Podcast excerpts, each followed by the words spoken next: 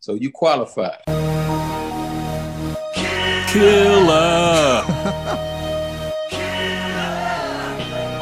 You know what time it is. Them boys are back.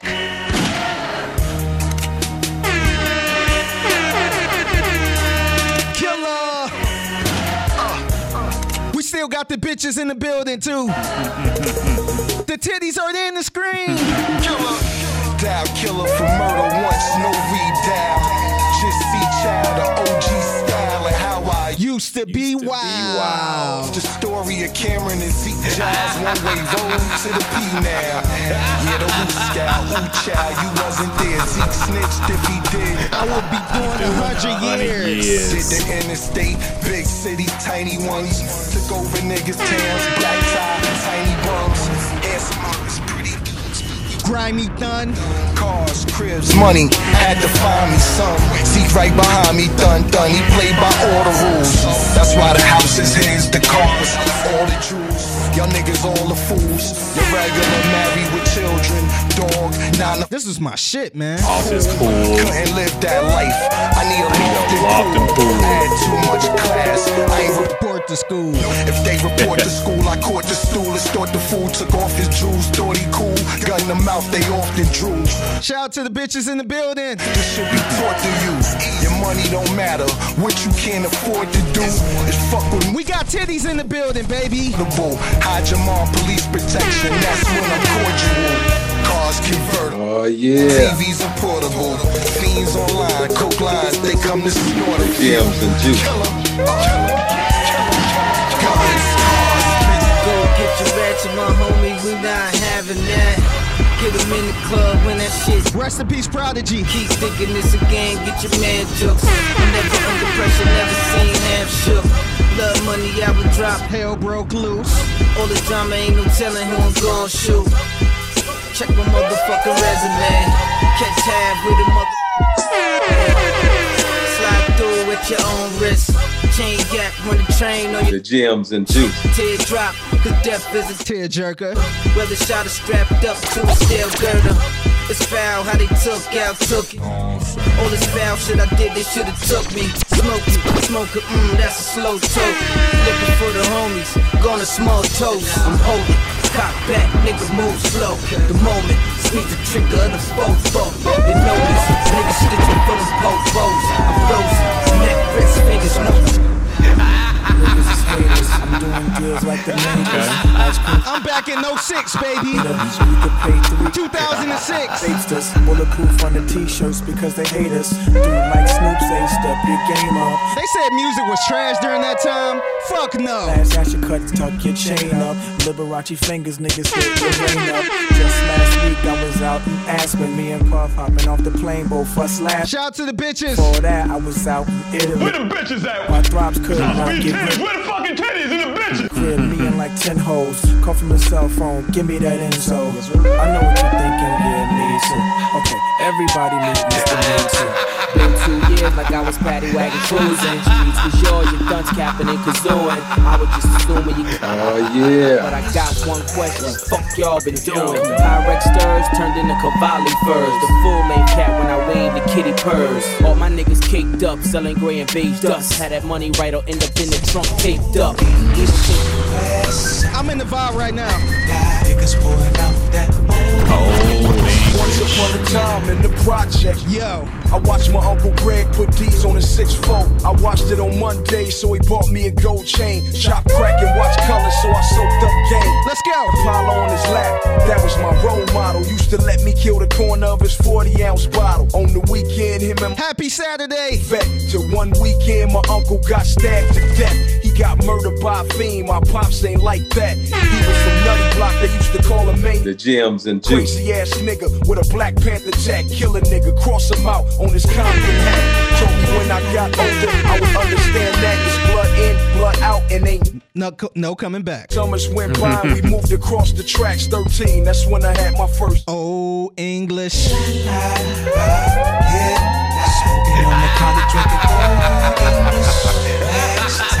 Let's go.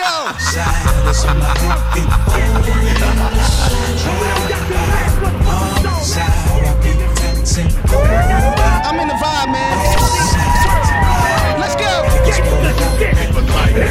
Let's go. Let's go basement in that underwater. Shout out to Bun B. We got run in the back shed, drying till it hard, thinking hash up in I had to put some Houston in it somehow. plate, drinking, frying, the freezer is out. The gems and juice. That hard work, that soft work, even in wet work. Built in clientele, so we ain't got it. Network. So we always got work, so we ain't gotta get work. And if you ain't getting your work from us, you bound to get jerked. Your experts, we been whipping the Yola since the records decided to take the Coca Coca Cola. Hold a roll as the king of the trio. The underground as well, you can step in the ring when you feel. Let's go. It's the sound of bell. They saying the haters in this game, but the grind I'm loving. Love it can be paying, so let's push the haters, time to shove it. I got the neck, I got the strap, soon as I find the glove, Happy Saturday, people. Welcome in to the best motherfucking podcast in the motherfucking world. You know what it is, man. It's your boy Figgy Fig with my motherfucking dog Ryan Rocket. We back like we never motherfucking left. Let's go. I'm hyped. Thank, thank you, thank you, Ace Towns Funk Master Flex over here. I'm gonna call you Fig Master Fig or something. We got to figure out something with you, man. But that's a good, good mix to get everything hype, man. Chitty Chitty Bass better watch out, man. Nah, man, I'm dog. taking her gigs. I, I haven't seen uh, Jasmine actually DJ yet, so I, I, I gotta, I gotta see that first, man. But she, yeah, you got the, you got, you got the delivery coming down, man. I don't know. She got some tough competition. She got a, she got a campaign for that spot as the uh, resident DJ on the. Yeah, I, I, I actually seen her DJ a little bit. She kind of got it down pat. She got she had the earphones and she was scratching a little bit, blending and Okay. fading and all that. I ain't gonna lie. I, I won't I won't disrespect any DJ because I am not a DJ. I Mhm. feel like to be a DJ. We uh, shout out to um, Bruce Wayne. We had Bruce Wayne on. Yep. I feel like to be a DJ, you actually gotta you know blend and scratch and all this shit. Real records. Mm-hmm. I'm I'm I'm considered the the computer DJ. so I, I I got virtual DJ. So I I do all that shit. I w- I won't consider myself a DJ, but I def I'm definitely an MC. All right, yeah, you are, man. You are, and you're a step above the people who don't DJ but still call themselves DJ, like a DJ Akademiks Oh or yeah. other certain people. DJ Khaled. Maybe at one point Khaled was actually DJing. Actually, I think I Khaled he does did- still DJ. yeah, I think yeah, I think he did DJ at one point. I think he was DJing for a radio station at one point Yeah, early on. fair enough. But uh his current job, I I would say, is he's not DJing DJing. Yeah, He's not the tip. He's not the DJ Clue. I would say. Or the- nah. or the- DJ Clue was barely a DJ too, man. He was great. I Like- give him credit. He was he was out there Nah, early on. nah. He was out there Di- early on. The tapes I heard, all that nigga did was scream on tracks. You- I remember the game when the game had his beef against G Unit. That was one of the things he said. Scratch some records, DJ Clue. What the fuck you doing? I, I Like he, think, he was kind of a fake DJ. I think I think he kind of. Uh, I think early on though. Um, in New uh, obviously this ain't a New York podcast, but I think the New York stories, there, um, and all the New York stories, he was a DJ running around and actually, you know, doing parties and shit like that. I don't. I think he stepped away from that because he started being more in the studio, creating albums and producing. And obviously, his albums, he wasn't no, you know, Kay Slay or nothing like that. But um, I I- I think if as long as you can scratch records and blend and all that shit, real records, Mhm. I, I I would say you a DJ. yeah, Fat Tony a DJ too, man. Friend of the show, Fat yeah, Tony. he. Uh, That's a DJ. Yeah, he, I shit. That viral video that come around every time Mhm. always made me smile, man. He he was getting it. Uh, he was getting it. Nah, he was man. What was that? Uh, uh too short, blow the whistle, and, And some uh, country song. Yeah, I forget the name of that song now. Midnight something. I can't fucking remember. But That shit was hot, man. So shout out to him and all the real DJs out there doing the thing. Yeah. Cool mix by you, Figgy. Another good job with that. Um, getting us hype on this beautiful Saturday to get into a whole new episode of Jay Prince. Tell the people what they're listening to right now. The gems and juice. We are back at it. A lot to break down. Some new more, some more new music, man. I think we're getting to the time of year where we're actually going to have uh, a lot of music to break down. It seems like It's getting the hot drought outside, is man. over. It's getting hot Yep. outside. Everything opening up. So people summer coming. Summer's coming. Tours are starting up again. People need some new hits. People need something to dance to. Um, I think we're gonna have the Drake album sooner rather than later. Uh, some people, including Isaiah Rashad, who I just remembered, I forgot to listen to that song gotta listen to that song again. but uh, people are waking up, man. Rumors that Kendrick might be coming back too. So yeah, we're getting to the point of the year where the drought is over, and I think we're gonna see a whole lot of new projects from artists we've been kind of not hearing a whole lot from lately. So yeah. gonna get into that and a whole lot of other things to talk about this weekend, this lovely Mother's Day weekend. Also, shout out to all the mothers out there. Shout out to all the men who got to do more shit for another, yet another woman holiday. You know, Damn, man. I thought you was, I- look- I thought you was giving credit to the women this one time. look, man, You turned into I give Kevin Samuels. I give credit to women, but y'all got too many damn and the days where men got to get you shit. Yeah. And then not to mention we got to get you shit just cuz too. yeah. You know, it can never just be. I seen a video with a nigga, a traitor. Uh, I call him a traitor, talking about how oh, it's the first and he got paid and he didn't get you nothing. He didn't Oh, like man, oh, so a payday means you get a gift. Yeah. That shit was blowing my mind, man.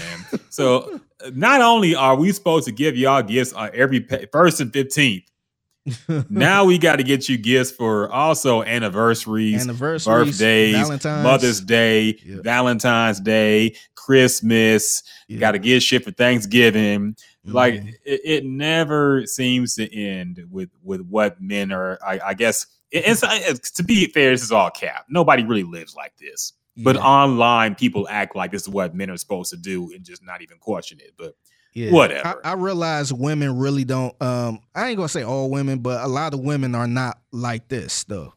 The um, Yeah. hey, I, I want to give on every check. I want to give here, there, there. Like a re- if it's your real woman, she might be like, ah, hey, babe, you ain't gotta give me. I know you love me. you know, feel free to give me something, but you know, don't stress out about it. Th- those are the. wi- re- I feel like those are the real women out there. That's that uh, you'll most likely run into, not the Instagram scenarios. no, it 100% is. But I just worry about the men and women who are affected by reading strangers talk about shit on the internet and thinking that's how life is going to be. There, I see a lot of men acting dejected, talking about, I just don't know how to deal with women. You know, they want so much. And I'm like, no, they really don't. Yeah, You know, just be a good stand up guy. And Yeah. I'm not saying you can be a bum, but you ain't got to be rich to have a Yeah. nice girl. go so, go out and meet a girl. Don't Yes. don't try to talk to a girl on Instagram. Don't try to talk to a girl on Twitter. Go Yes. actually go out somewhere and have a Internet. conversation. Have a conversation with a woman. internet macking for me has only led to disaster, man. Yes. Like, I don't know how people do it. I don't know how people pull uh, off of social media, but I can't do it, man. It's not. The, the only way it. the only way you could do it is if you if you know that girl through somebody through somebody.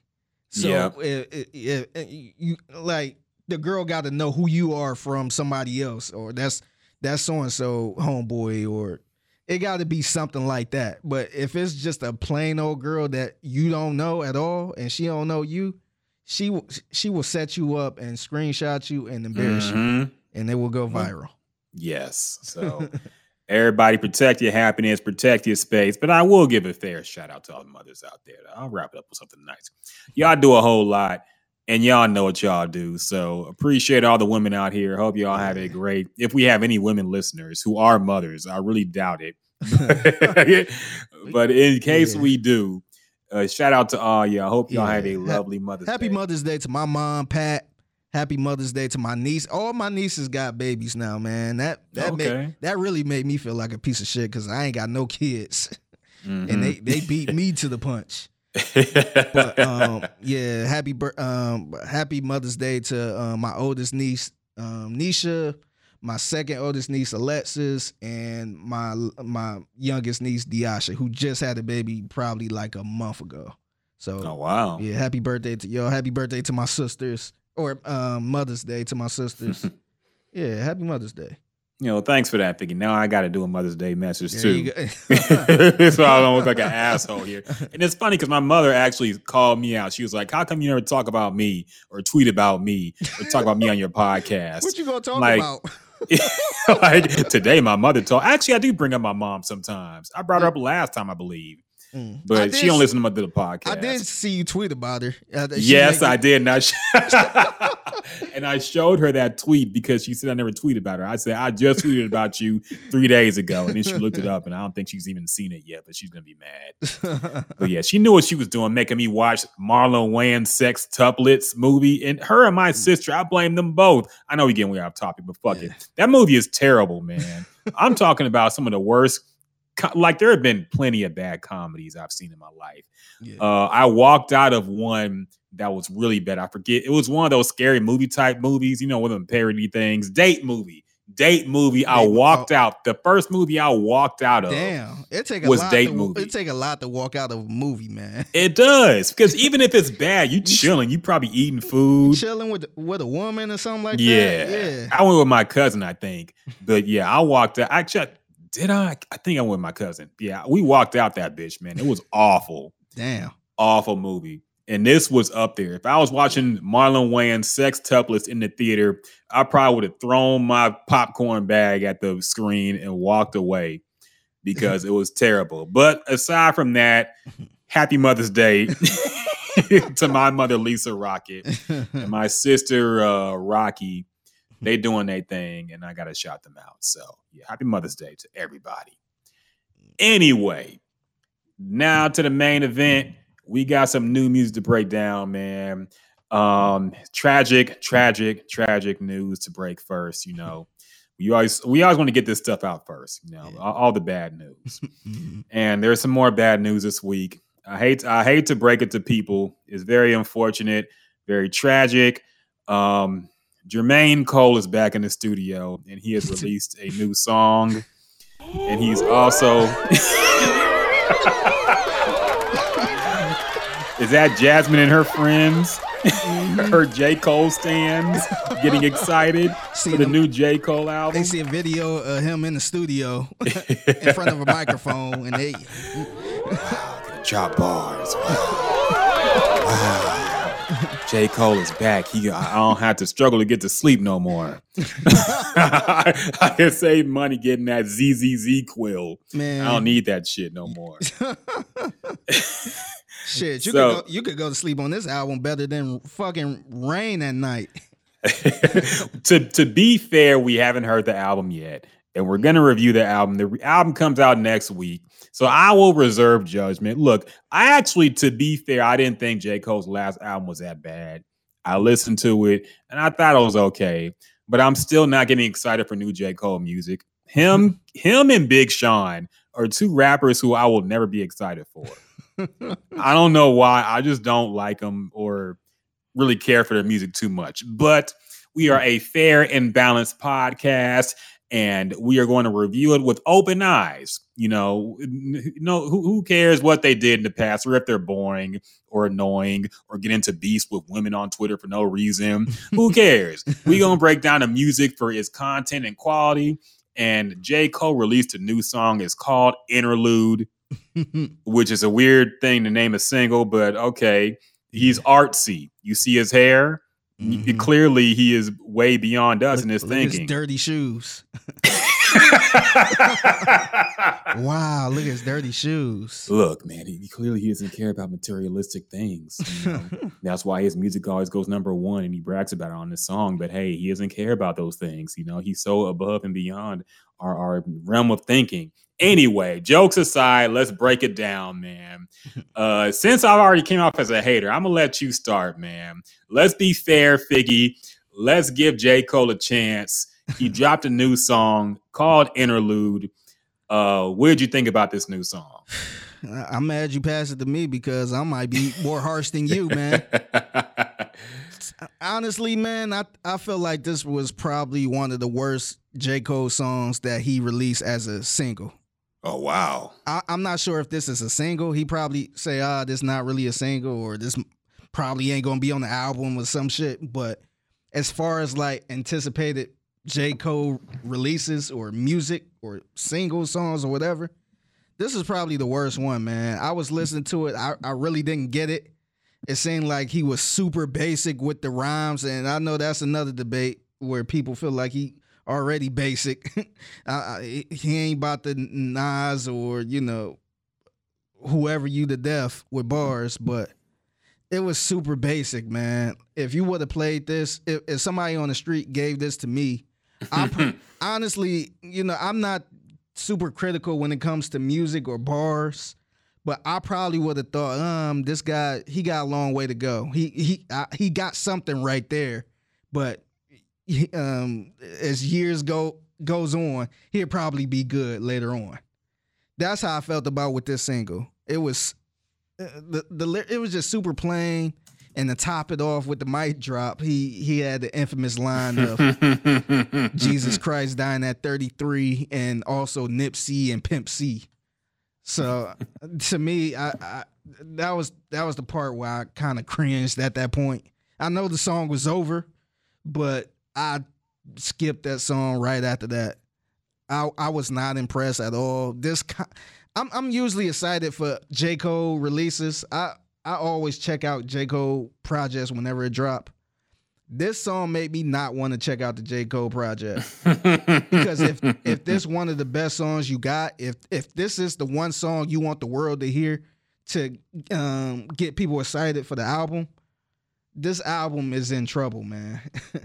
if this is eh, you know, we want to we want to put something out there to make you go grab it if this is the one song you want out there to have people go to your album, I'm very worried about this album, man. I'm sorry, Jasmine.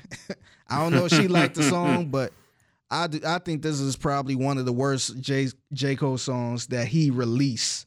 I, wow. I'm not, I'm not saying, you know, in history, but a song he bring out to the front and say, hey, you know, I'm dropping a song. I got an album coming out soon. To me, this is at the bottom of the list. So, what in particular do you really not like? It is it just the lyrics, or do you not like the production? Like, what in particular did you not really like about this track to make it the worst you've heard from it him? Was, it was kind to me. It was kind of dry. I, honestly, I really didn't care for the beat. The, the, I, I, didn't really care for the beat. Um, to me, the lyrics was very. I don't want to say boring, but to me, it, it kind of came off as a um a early rapper that was just getting his feet wet. I, I, J. Cole been in the game for a long time now. He he ain't no rookie, and I feel like his bars should be a little more sharp than what he came across in this song. To me, uh, to me, I would expect something like this from um, Cordae. That's how I think we we we reviewed the Cordae album uh, when it dropped, and I kind of felt about that with his. I, I, I felt like he was good, and the ceiling was high for him but you could kind of hear the the rawness of you know, hey, he got he got the lyrics, but give him some time to go through some shit, and years later he might he might be the guy that people that, that be you know up there with Kendrick. So um to me, it's just weird that J Cole been in the game this long, and he kind of came up with nursery rhymes to me, because we won't get this from Kendrick. Uh, shit, we could we could look at Kendrick's last album it was nothing really nursery. He, he ain't really had the nursery rhymes. You could tell he getting better and better. I, I it, this song didn't come across like that. This this kind of this kind of come across as a um a old washed up rapper trying to you know still do what he did before, like a you know there's no disrespect, but kind of like a Cassidy. If you hear a new Cassidy song right now, the bars are kind of bland and it's kind of like, yeah, this would have worked in 06, but right now, every everybody is way more advanced with their bars. So this is kind of vanilla. The, to me, this song was very vanilla, and uh, and the bars was very vanilla. Yeah, yeah. Um, and I'll say personally, I didn't think the song was that was really bad. But when you think of the context, J. Cole ain't dropped an album or really any music in about what two years. He's had a couple loosies. He had the single going at Noname last year, which he honestly should have kept. You know, that that did nothing but hurt him honestly. Um, I honestly kind of feel like this song would be received better if he dropped this song last year, maybe, instead of that no name diss, which was just kind of strange. Um, th- dropping this in anticipation of a- an album was pretty weak. Um, it, it says a lot that if you think this is one of his strongest songs, I don't know. Like I, I I, I try to give J. Cole a chance. Like, just impress me. Let me see what other people see. Let me see what Jasmine see. Let me see what his fans see. I didn't want to see some from J. Cole. You mm-hmm. know, like just impress me, man. I, I he can rap. I, I'm not gonna sit here and act like he can't rap. I'm not gonna act, sit here and act like his albums have bad production. You know, I can't do that. I'm not gonna lie. He is a tol- tolerable rapper. You know, he can rap and his production is good. His albums sound all right.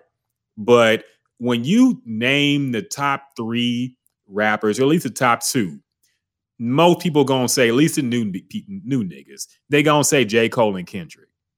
Mm. Usually. Yeah. And Kendrick, I understand.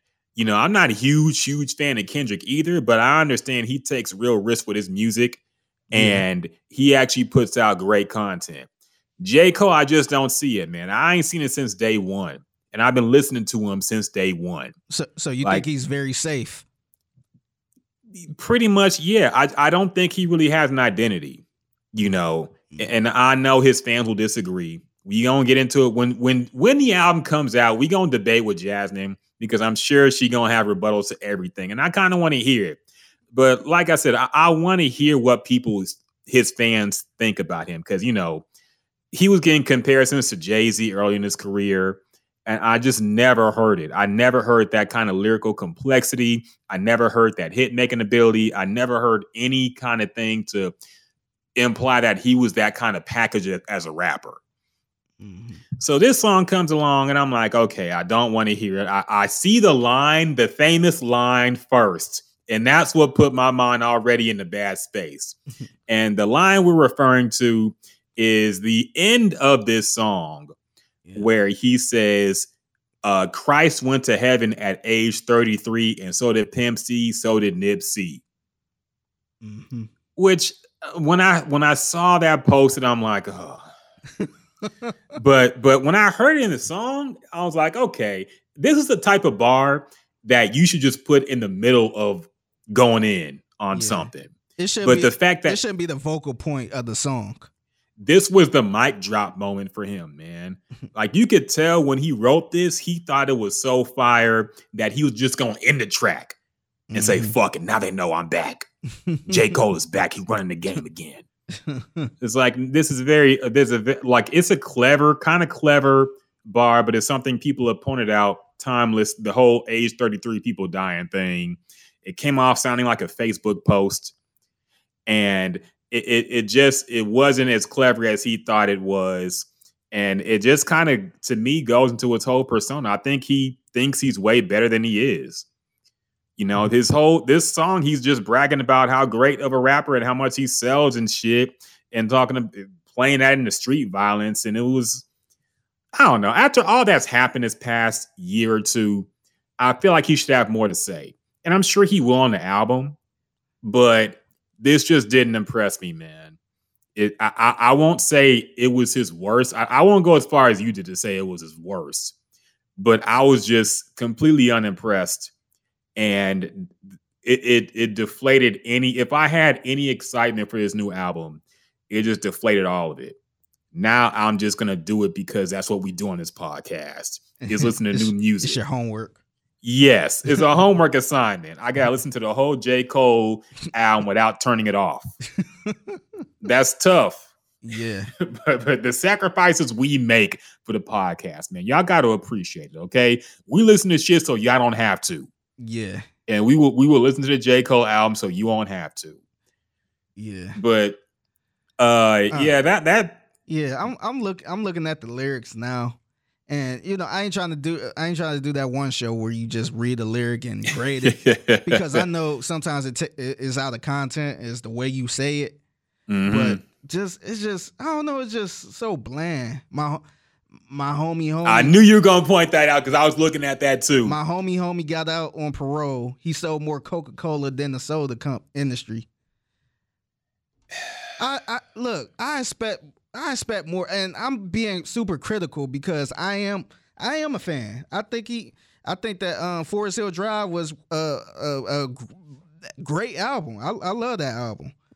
But just as a J Cole fan, just somebody who, you know, somebody like J Cole who been around for years. I just think he could do better than this, man. this is something I would expect on his early mixtapes, or maybe his first or second album. But he deep in now, man, and this is what you got. I just I don't know because it's not like he it's it's not like he's Jay Z where he got a story to tell. Yeah. Where he, you know, he addressing a lot of things or getting super personal. He not even doing that. And it's just like, man, like that's all you got. and that's the that's the song you you know, I, I wouldn't even be mad at this song if it was just on the album as an interlude. And, you know, like, okay, it's there, okay. But is th- this this this is the one thing that's that you're presenting to us, and we like I, I can't get excited about this album. so I, I don't know. It's just very you know for his stand. I'm not saying this these lyrics are bad, but for his standard, man, because we we got him up there with Jake uh, with uh, Kendrick, J Cole. It was always it was always Kendrick, J Cole, Big Sean. Um, people would throw Wale in there. He was always up. It was always Kendrick, then J Cole, like Jay Z, Nas, and I just don't. I just don't see this, man. I'm, yeah, I, I just don't see it, man. This one, I was very disappointed. Yeah, and another thing that he does in this song that I'm getting tired of, and Drake does this a lot too, and I get tired of him doing it too. When you've been famous and rich for 10, 15 years, I don't want to hear about how hard it was coming up. Okay, enough.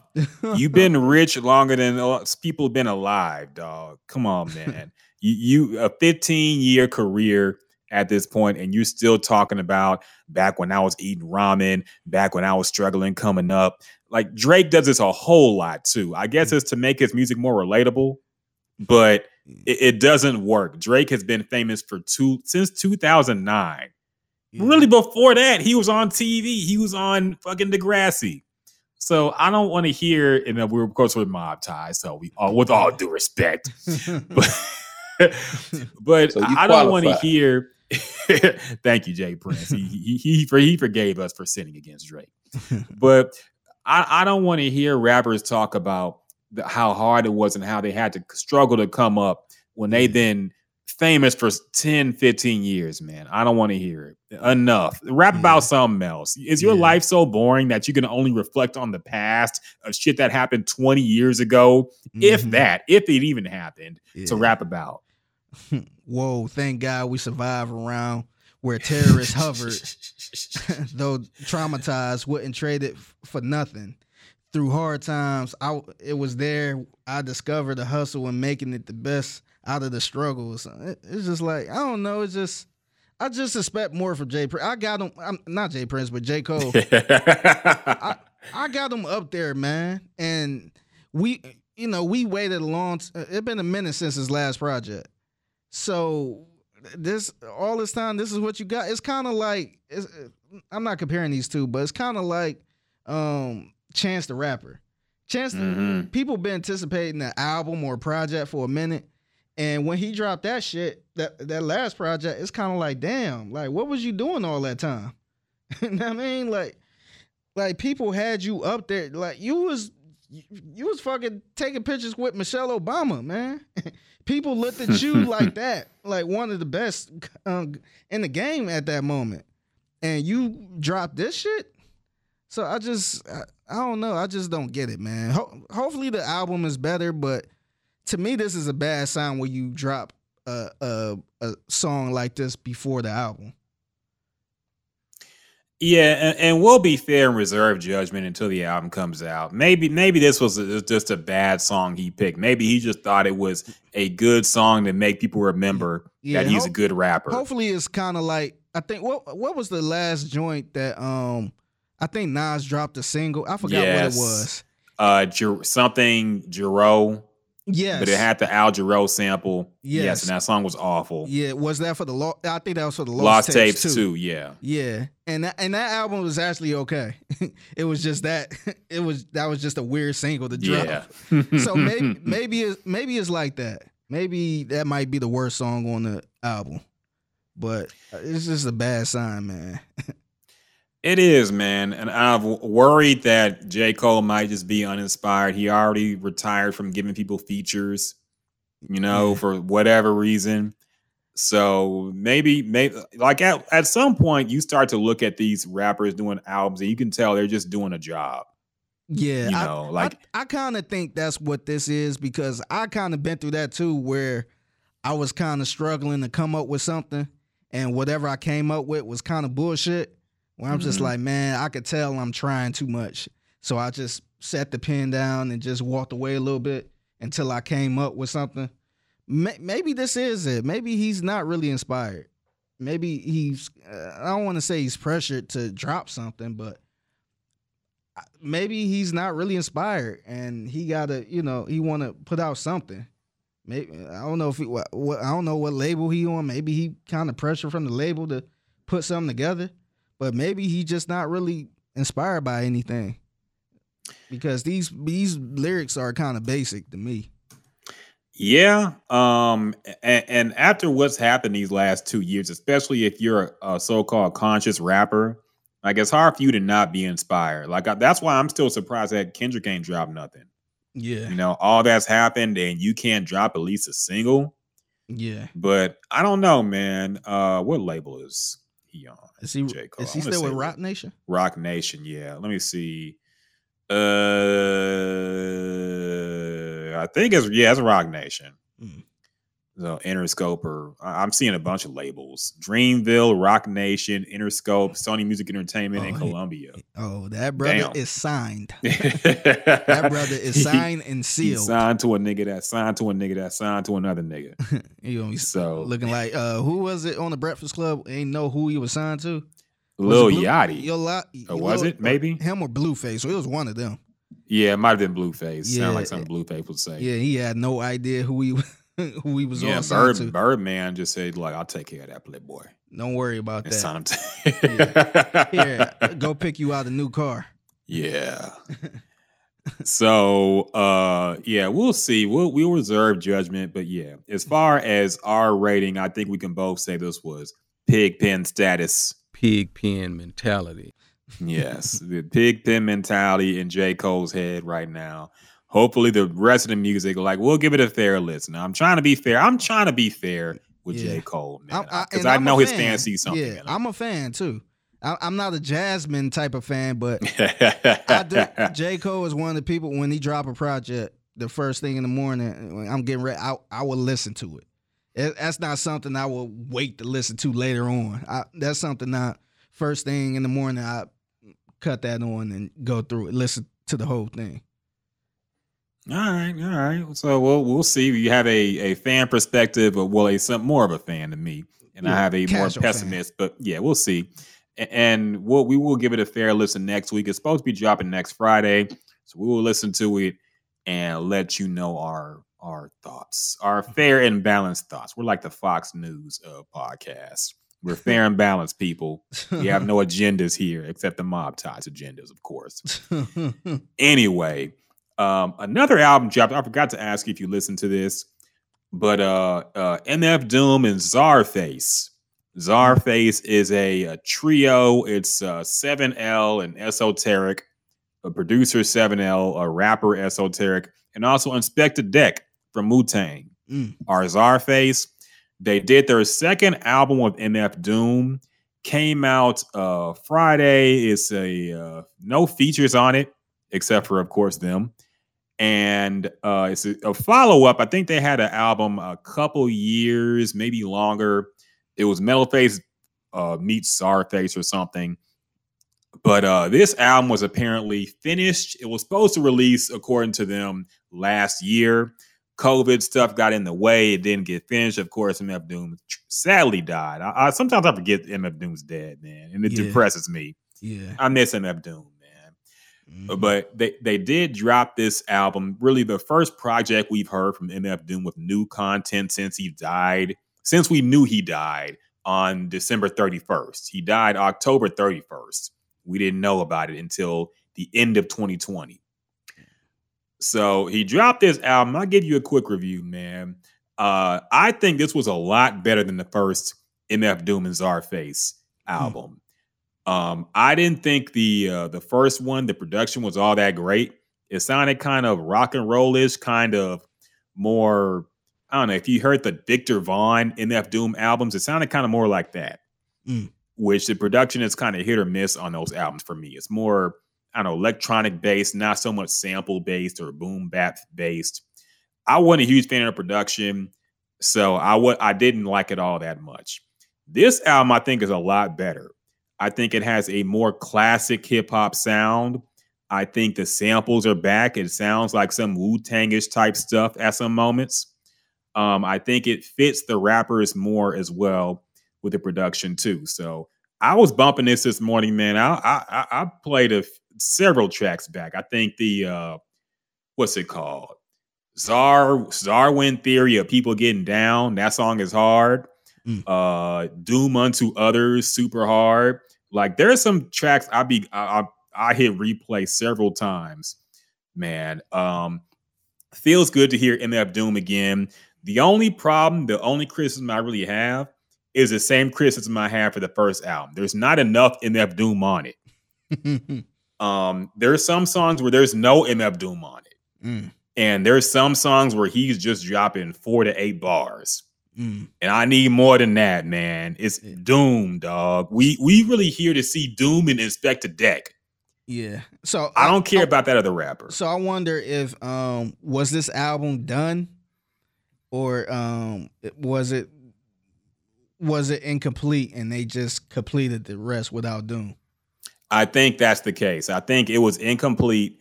They didn't finish it. But even the first album was technically finished and it didn't have enough MF Doom Mm. on it for me. Mm.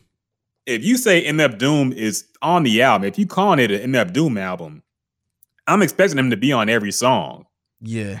And when he's missing from some, the other guy, there's a there's another rapper, Esoteric, who's I mean, I'm not gonna sit there and say he's a bad rapper. I never heard of him before this whole Czarface thing. He's more underground. He's not a bad rapper, but he ain't MF Doom or he, he ain't Inspectah Deck. Yeah. So So, he I- we really- all the time. Yes. And he had a couple songs just to himself. It's always And, like that's all. I think that's always the case. I, I always wondered about that because it was like that with Dipset. Whenever they have like a big project, uh, Cam will only be on like two songs. You will be on two songs, and it'd be a whole bunch of J.R. Writer and Hell Rell. a 40 whole, cal. a whole bunch of 40 cal. It's just like, damn, like no disrespect to these dudes, but you know, I want to hear more Cam, Jimmy, and um Juelz. Yes, we they got on. Like I understand you want to break some people, but you y'all know what we here for. yeah. And in this album, we were here for MF Doom and Inspectah Deck. If this other guy, if he'd never rapped, I wouldn't have cared less. And like I say, he's not a bad rapper, but you're taking up space that could have went to either Inspectah Deck or MF Doom. Yeah. And I just I wasn't a fan of it. I wanted to hear them rap. Yeah. And uh Inspectah Deck delivers, man. He's still like I always believed he was one of the best, if not the best lyricist in in uh, Wu Tang. Mm. His verse verse on Triumph, man. Come on. Like I don't think there's a better Wu Tang verse than the first verse of Triumph. Yeah. Like he murdered that shit, dog. Yeah. So I always thought he was very underrated. I think he might be the best lyricist in that group. And he did his thing on this album, man. MF Doom, lyrically, he delivered, but it's hard to hear. And this was a problem with a lot of his late projects. Um, he slurred his words a lot. Mm. And it was very difficult. His delivery, it was hard to understand what he was saying. Uh, I already had to go to Rap Genius for a few of these songs, man, because I couldn't hear him. yeah. And the, the lyrically, he's still on point, but the delivery is just sloppier. And, and that was a problem with the last Czarface album, too. Mm. Um, it, it was hard to understand MF Doom. I don't know if he was sick at the time or what was going. Nobody knows what was going on with MF Doom. Yeah. People But don't know why delivery he just died, wasn't How he there. died or anything. We, we'll probably never know what, how he died yeah. until somebody makes a documentary, like years down the line. Yeah. But uh overall, you know, I highly recommend it if you are an Inspectah Deck and MF Doom fan. Production's nice, good album, short about 35 minutes, but still cool concepts. It, it sounds like a vintage MF Doom album with the skits, superhero motifs. Like it Mhm. sounds like the old school, except for the delivery, which you know Mhm. he couldn't help Yeah. but it sounds like a vintage MF Doom album production wise. Not enough from him, MF Doom himself, for my liking, but still solid. I'll give it a well. I, we only have two ratings on this, so I would say it is definitely qualified. Qualified. Okay. Okay. I'm gonna have to check that out. Okay. No, I think I know you'll enjoy it, man. I know you enjoy it. It was a good listen. Okay. So there you go. That's our reviews for the music this week. I, Uh, I next listened week, to like- a couple other things too. Um, I, I listened to uh, we mentioned Isaiah Rashad not that long ago. Oh yeah, that's right. I forgot. he dropped a joint with um featuring Duke Deuce, so it's a little Oh a yeah. little Tennessee action on it. That was that was an interesting collab to me because I I always look at Isaiah Rashad as more of a conscious type of rapper, but um his collab with Duke Deuce, I, I thought the song was hard. I I put that in the playlist, man. It was it was dope. It's it's always good to hear. It's always good to hear Duke Deuce. I, did we? I don't even think we rev- did. We review the last Duke Deuce album. I think you did. Okay, I don't think I heard it, but I think you talked about it. Yeah, Duke Deuce is one of my favorite artists out right now, man. Like he, he make a lot of good music, and I don't know how big he is out in the world, but he need to be bigger, man. I think we need to hear more Duke Deuce. But um, yeah, check that joint out. Um, I listened. Uh, did you hear the Trippie Redd and Playboi Carti joint?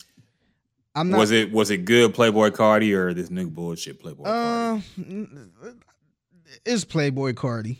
Okay. I, I don't even know where the scale is with him, and I don't even enough. know. I don't even know if this a uh, a new new song because um apparently the the instrumental been circulating for uh, for months.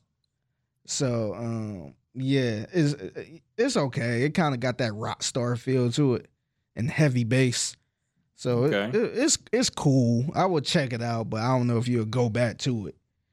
I don't know if you'll put it in the Serato. But um, yeah, but um, yeah, man, yeah. Ch- uh, check out, definitely check out the Isaiah Rashad and Duke Deuce joint. Y'all check that out. And now was the new announcement. Of course, uh TDE made an announcement saying, you know, we've been sleep long enough. We're coming out with new music. Somebody's coming out after a long absence. And everybody thought it was Kendrick. Kendrick. You know, everybody was expecting them to Kendrick or SZA. hmm I don't think anybody expected Ab-Soul. so, but I think people, yeah, but I think people uh really thought it was going to be Kendrick. It was Isaiah Rashad, who, to be fair, had a longer absence than Kendrick. He I- hasn't made any new music in a while. I didn't even think he was on TDE still. I think a lot of people didn't know what was going on. We didn't know if he was still rapping. Yeah. Like it had been a long time since he released like a, a whole new project.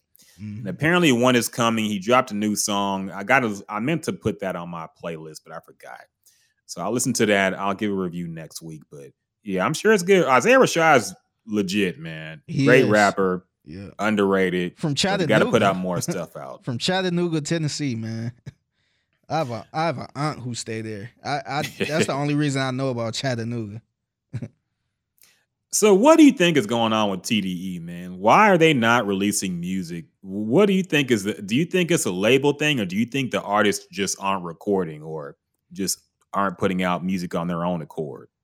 I feel like they probably um probably 2019. I f- I feel like they pr- was probably gearing up for 2020, but with COVID, I feel like they stopped everything. They um they they didn't do anything at that point. I I don't know. I'm just kind of trying to guess the timeline. Uh, uh, TDE. they haven't really released a lot of stuff in 2019. I want to say I'm trying to. I think the latest project was probably that Black Panther um, soundtrack, but um, I feel like they might have been gearing up for 2020. I don't know if it was gonna be Kendrick, but um, they were going to. I, I feel like they was going to release music in 2020 for sure, but um, with COVID happening, I think they just took the uh they probably I'm guessing they took the year off to probably record some more and I think they gearing up this year. I think I think they going probably in the year with a bang. That's possible, man. Uh, we'll see. They are announcing like they're actually coming out with more things in the future, so we'll see. But yeah, they have been quiet for a while. I think you could be right. Maybe they planned for 2020 to be their big comeback year, and then things didn't work out. So Yeah, because when when was the Black Panther um when did that come out? 2019. that was 2017. 2017? God. Yeah, it's been a minute, man. Okay. So um yeah, uh, yeah, 4 years, that's a long time from 2017 to 2020. I would probably say that's around the right time frame. Actually, 2018. 2018. Okay. Yeah, so, So, close. that would have been 2 years. So that that kind of I guess that makes sense for like a, a Kendrick or a SZA. I'll say. So, um, or for, or I, I, don't, I don't even want to say a Kendrick album would have came out last year, but definitely some type of single to Mhm. know that hey, Kendrick got something. If it was from Kendrick or um, SZA, it would have been something in 2020 like that, and probably um, some other, you know, Schoolboy Q's or um, whoever else on that label probably would have released something as well. Yeah, and we'll see what the deal is. Uh, hopefully, like you said, they'll end the year with a bang and release a whole lot of stuff we can talk about. Because, like we said, I think this is going to be a big year. Um, artists are, you know, itching to get back, Mhm. um, release their new projects. So I think that we're gonna see a f- influx of new music as the year goes on. So stay tuned, and of course, we'll break that all down like we always do. Um, I think that's it for music. So let's get into some topics, man. Lots lot of to talk about, a lot of stuff happening. Um, we gonna start off with some shit that got some people in their feelings, I guess. some superhero news. Uh, so it's already been reported that the uh, next Superman movie is going to be written by Ta-Nehisi Coates, who is a uh, black writer, um, author. Uh, the, the, the, he did a lot of think pieces during the uh, you know Trayvon Martin trial and, and everything in between, of course, with all these uh, incidents that's happened. And uh, he's also a comic book writer now, and he's apparently going to write the new Superman movie. And according to industry insiders, um, Warner and DC are committed to hiring a black director to tackle what will be the first cinematic incarnation of Superman featuring a black actor. Um, so Black Superman is not just an above the law song. It's apparently going to be a real thing. and people, of course, when this news breaks, people are going to be in their feelings saying, Why is everything black? Why are you changing the race? Why can't white people have anything anymore? You Uh, think but also, people like that? oh, I, I think it's a, just a couple, just a Yeah. couple, maybe enough. It'd be some viral tweets. From, yeah, a Yeah. couple in Alabama, maybe. but uh, there are also people who are starting to throw around their casting ideas. I've heard Michael B. Jordan. I've heard somebody say Idris Elba, which I don't think they realize how old Idris is. But he's too old to play Superman. He's too old to play James Bond. People are talking about him being the next James Bond. He's too old to be James Bond. yeah, I thought that was official. I thought he was officially playing it, or that was that just a uh, conversation? No, it was a room. It was Okay. people were campaigning for it, but no, he's not going to be the next James Bond. I believe they're going to make a black woman the next James Bond. That's the last thing I heard. Mm. They're going to make a black woman the next James Bond, but I don't know. I- I'm sure they will make a new black James Bond, but I don't think it's going to be Idris Elba.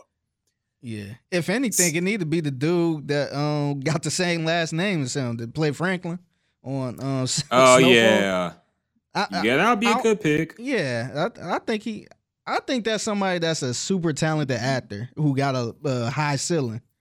Because to me, when um, it's always a, it's always something about actors who can change their accents, who can talk like somebody else or play somebody else, like his Jay Z impersonation.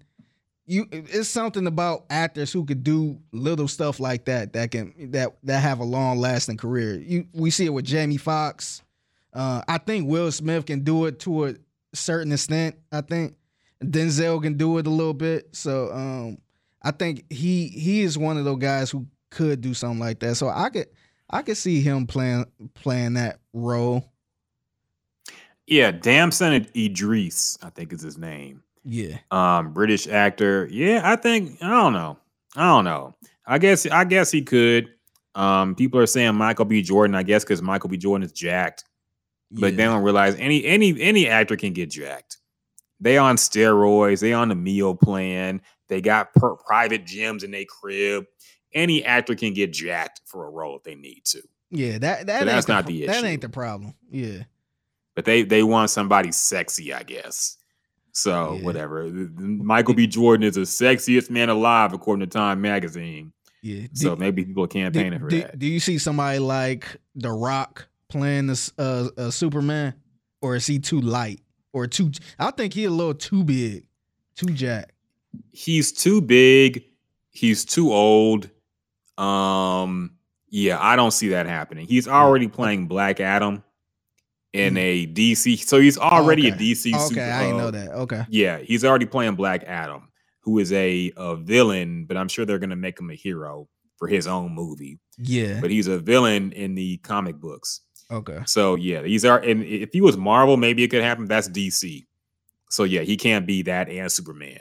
So yeah, um, but I don't. I we'll we'll see. What do you think about this Black Superman? Are you excited for it? Do you care? Um, I I'm interested. I I would like to see. it. I would definitely go see it. But um, I think we talked about this early on, man. I was kind of curious on why. Um, I w- I was kind of shocked at these type of um producers and movie movie makers not really making these superheroes more black because I felt like that will to me that's the perfect way to pander to black people. That will bring people out to the theaters. That's how Black Panther happened. That's how that's how Black Panther broke all them, you know, uh, the numbers, the the records, and all that shit for um biggest movie. And uh, to me, it's kind of shocking that they kind of catching on to this now. So we probably gonna see more, you know, uh black characters like black, you know, black Spider Man. I don't know if it was a black Spider Man or not, but um, Yeah, there is. Is it- and they already okay. made an animated movie about him. Okay, so yeah, I Good movie too.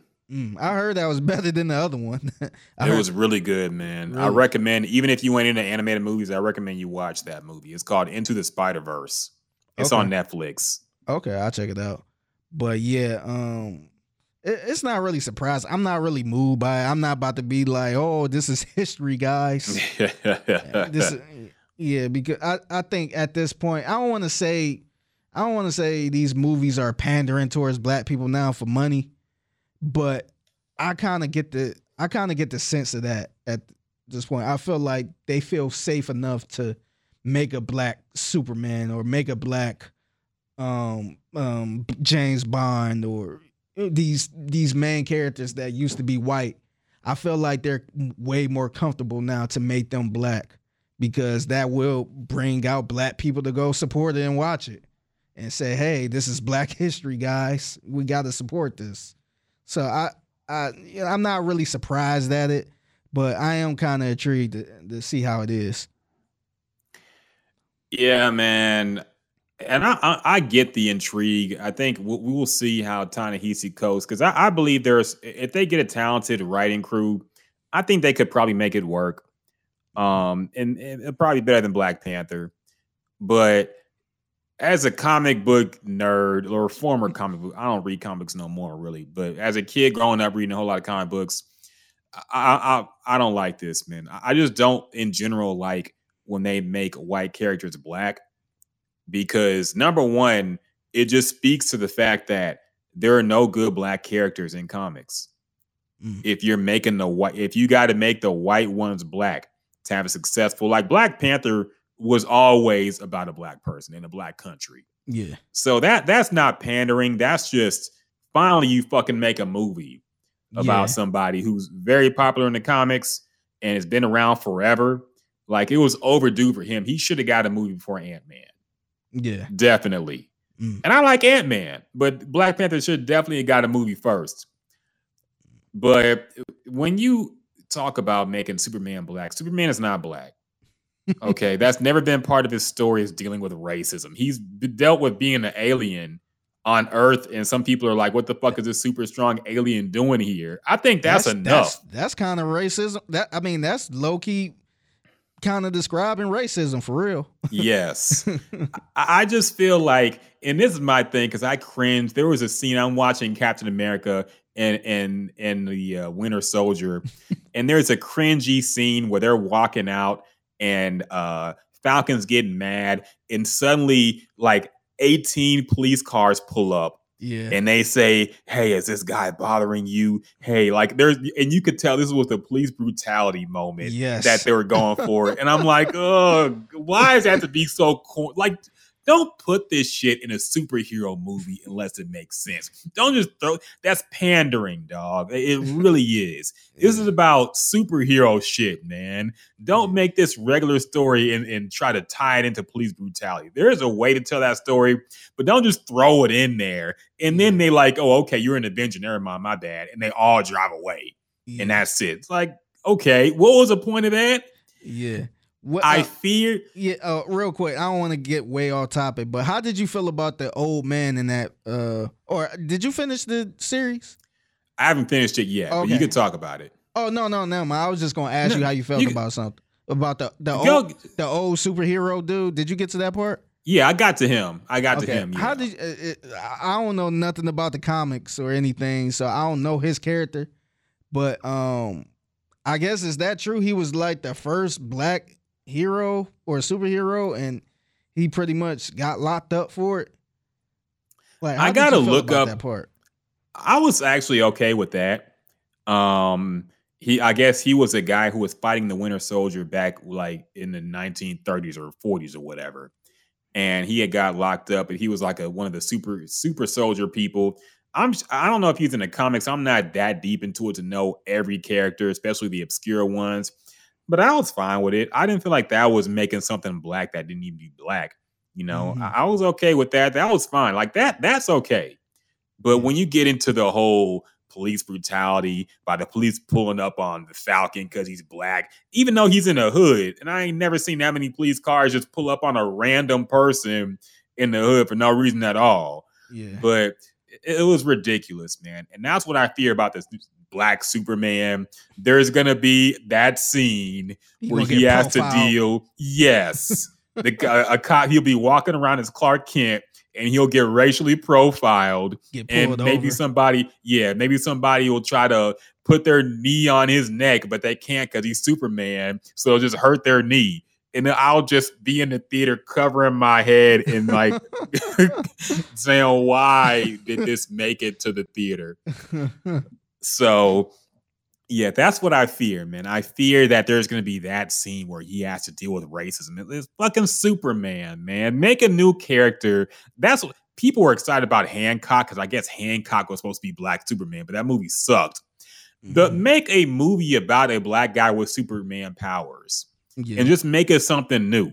yeah, Don't make a white Superman black just because it's the thing now to make things black. Yeah. Like it's silly, man. Make your own hero, stand on your own property. Don't take something that's what it is and make it into something it's not. yeah. You know, I don't, I, I, and I don't care about the people crying about, oh, my my Superman's supposed to be white. I don't care about that. I'm not talking about the racists. I don't care about them or how they feel. I'm just saying, I, I think it's kind of like you said, pandering and a little insulting to black people to just just throw some shit out here because you think it's popular and it's a thing to do and it's the end thing now to be quote unquote woke. Yeah. So- I, yeah, I think, and, and that's why I mentioned Black Panther.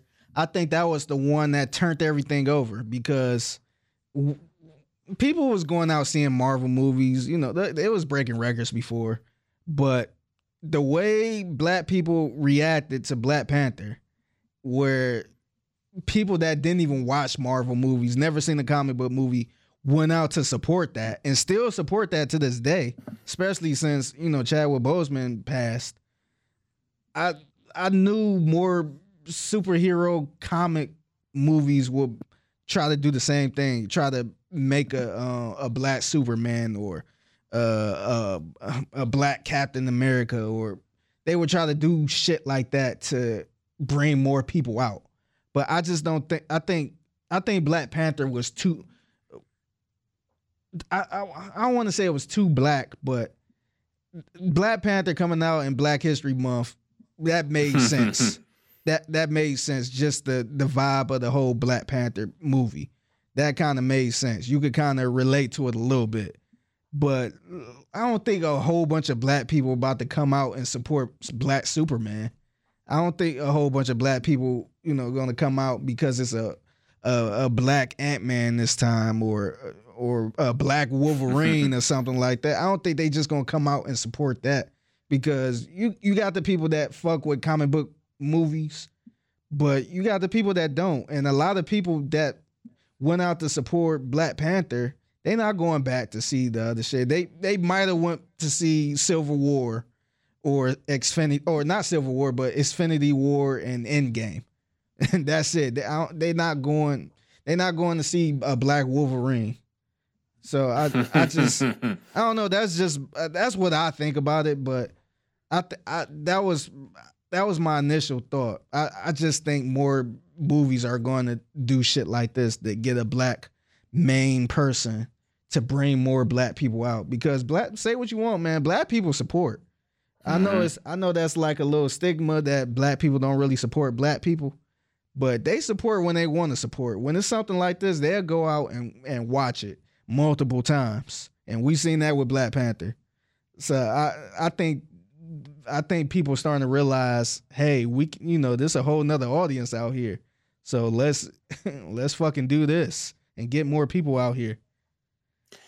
Yeah, and that's kind of my fear uh, because I think that they're they're gonna tap that well until it's dry, until Mhm. black people are tired of the pandering and don't support it, and then they're gonna say, "You see, people don't support black people in these lead roles, so suddenly we can't get no black movies made on a major motion picture f- scale because the uh, the movie studios don't believe in black movies no more." because it's not because working. they they pimped it too hard and now nobody cares about it. hmm So now they're gonna say, well, we can't greenlight any black movies because hey, you don't support Black Superman, so I'm not gonna en- endorse this uh movie about fucking I don't know the Black Panther is now they already made a Black Panther movie, but still another historical black movie. They're not gonna support that because they don't think it's working anymore. So Yeah. I don't know, man. I, I feel like that's probably how it's gonna go, but I, I, I'm just not excited about Black Superman. It didn't move me, but if you you support it, I mean, do your thing. Hopefully they cast it well, Yeah. and hopefully it's not a bad movie. That's all I I- ask. I-. Just don't make I wonder. bad. So, um, is Ben Affleck too old to play Superman, or did he just like turn it down, or are they trying No. to go in another direction? Ben Affleck was Batman. Oh yeah, that's right. That's right. Uh, I Henry Cavill was Superman. that's what I was thinking about. Yeah, my bad. Yeah. Yeah, yeah. Is and he, he- is he just like too old or or done with it? No, I think something happened after Justice League was made.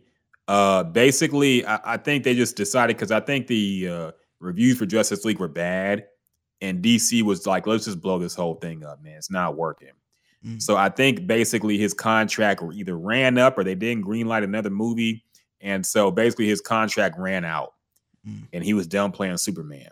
And I don't think he really cares about it. I don't think he loved the role all that much. He's kind of a strange guy. He's pretty interesting though, Mm. but uh, I don't think he really loved the role that much. That he's gonna be like, "No, bring me back."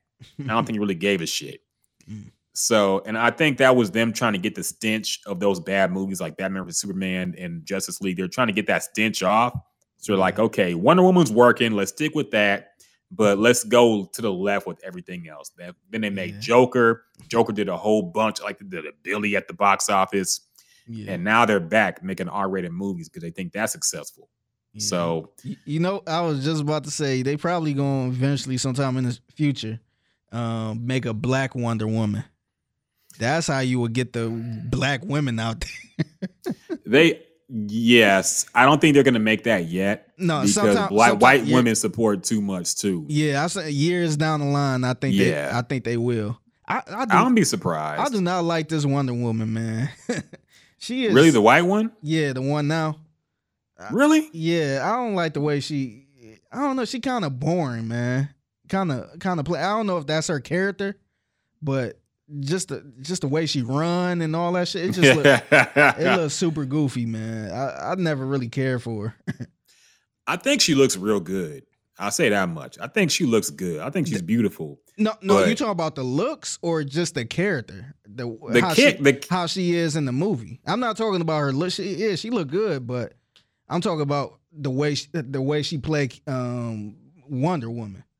well, to be her fair, I haven't seen either Wonder Woman movie, Oh, okay. so I can't really judge. I saw Justice League, which she was in, and I thought she and I saw Batman vs Superman, which she's she was at the end in that, and I thought she was okay there.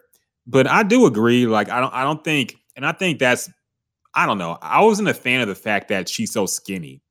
I feel Mhm. like she should have bulked up. I mean, she's supposed to be an Amazon. It's a Wonder Woman, dog. She's supposed to be big, built. Like you could have Yeah. lifted a couple weights Yeah. to be in this role. yeah. But she looks skinny as shit, throwing grown men around, always look kind of goofy. Mhm. And and yeah, I think it might be the writing that has her super boring.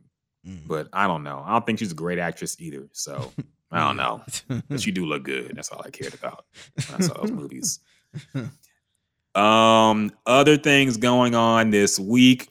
Um, 50 Cent is now a Houstonian, man. Oh, Yes, he's a land of the trill. 50 Cent has, has moved his himself to Houston. He met with the mayor. He took a picture in front of the Astrodome for some reason. That old ass thing, man. I know that yeah. thing that's falling apart the seams. but yes, he is in Houston. I think he is doing some kind of movie or something. And he, he I think he posted why, but I didn't read the whole thing why.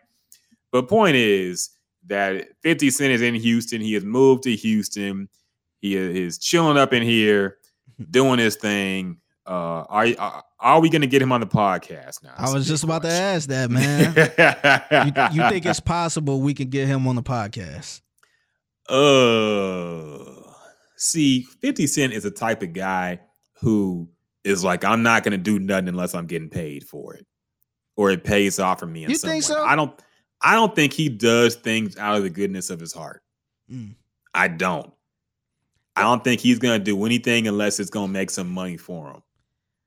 I'm I don't know, man. I I could kind of see that, but to me, um, you know, he's been promoting his liquor for God knows how long. So um he's super easy to get in contact with as far as like meeting him out and about. He he throw a lot of events. He's at a lot of clubs. And my sister actually took a picture with him one time. He he did like an appearance at a liquor store. So uh he be out and about. I'm wondering if we could get him on to promote the liquor somehow somehow. Not just have him on just to have him on, but Mhm. if he had something that was going on and he did like a little tiny run, media run. I feel like that's the only way we could probably get him on. And I, Oh, I- I, definitely. think he, I think he'd do it, especially if we say, "Hey, we gonna promote, we gonna promote the fuck out of Effen vodka or something or whatever vodka Yeah. he or liquor he got going on." I think it's possible. I I, I think I think it's more possible than uh, uh, more yes than no to get him on. That makes sense. if the situation, because that's how we got J Prince on too. Full disclosure. Yeah. but uh I- think it's possible if he does a press run. Um, and, and to he actually was out here. I want to say a couple years ago, um, near where I live now, Mm. in uh close to League City, um, at a Spec's, uh, opening his new, promoting his new liquor. And I said maybe we should all just go down there and bum rush him and say, "Hey, let's do uh get him on the podcast." But uh, I think we are recording the podcast at that time, and he already gone. So yeah. But I, I hope it's possible, man. We'll we'll let y'all know. Um, that that would be crazy if we had 50 on, man. I don't even It know. would. What I, there's too many questions I have for him to Yeah. fit into 20 or 30 minutes. Yeah, and So- yeah, 50, 50 I know um just looking at his career and how he is in the public, we kind of look at him like, "Oh shit, you got to watch what you say around here. He might beat your ass or something." But he seemed like a genuine nice guy just from people who met him out and about. He wasn't all this this rough type of guy who, you know, just go off on people. I, he seemed like a generally nice guy. Even remember he took the picture with the transgender, and Mhm. Young Buck was pretty much being a, a, a, a, a ass towards the dude, Which Or- is hilarious. yeah, and and Fifty Knowing actually, how he ended up. yeah, and Fifty actually had his arm around the transgender.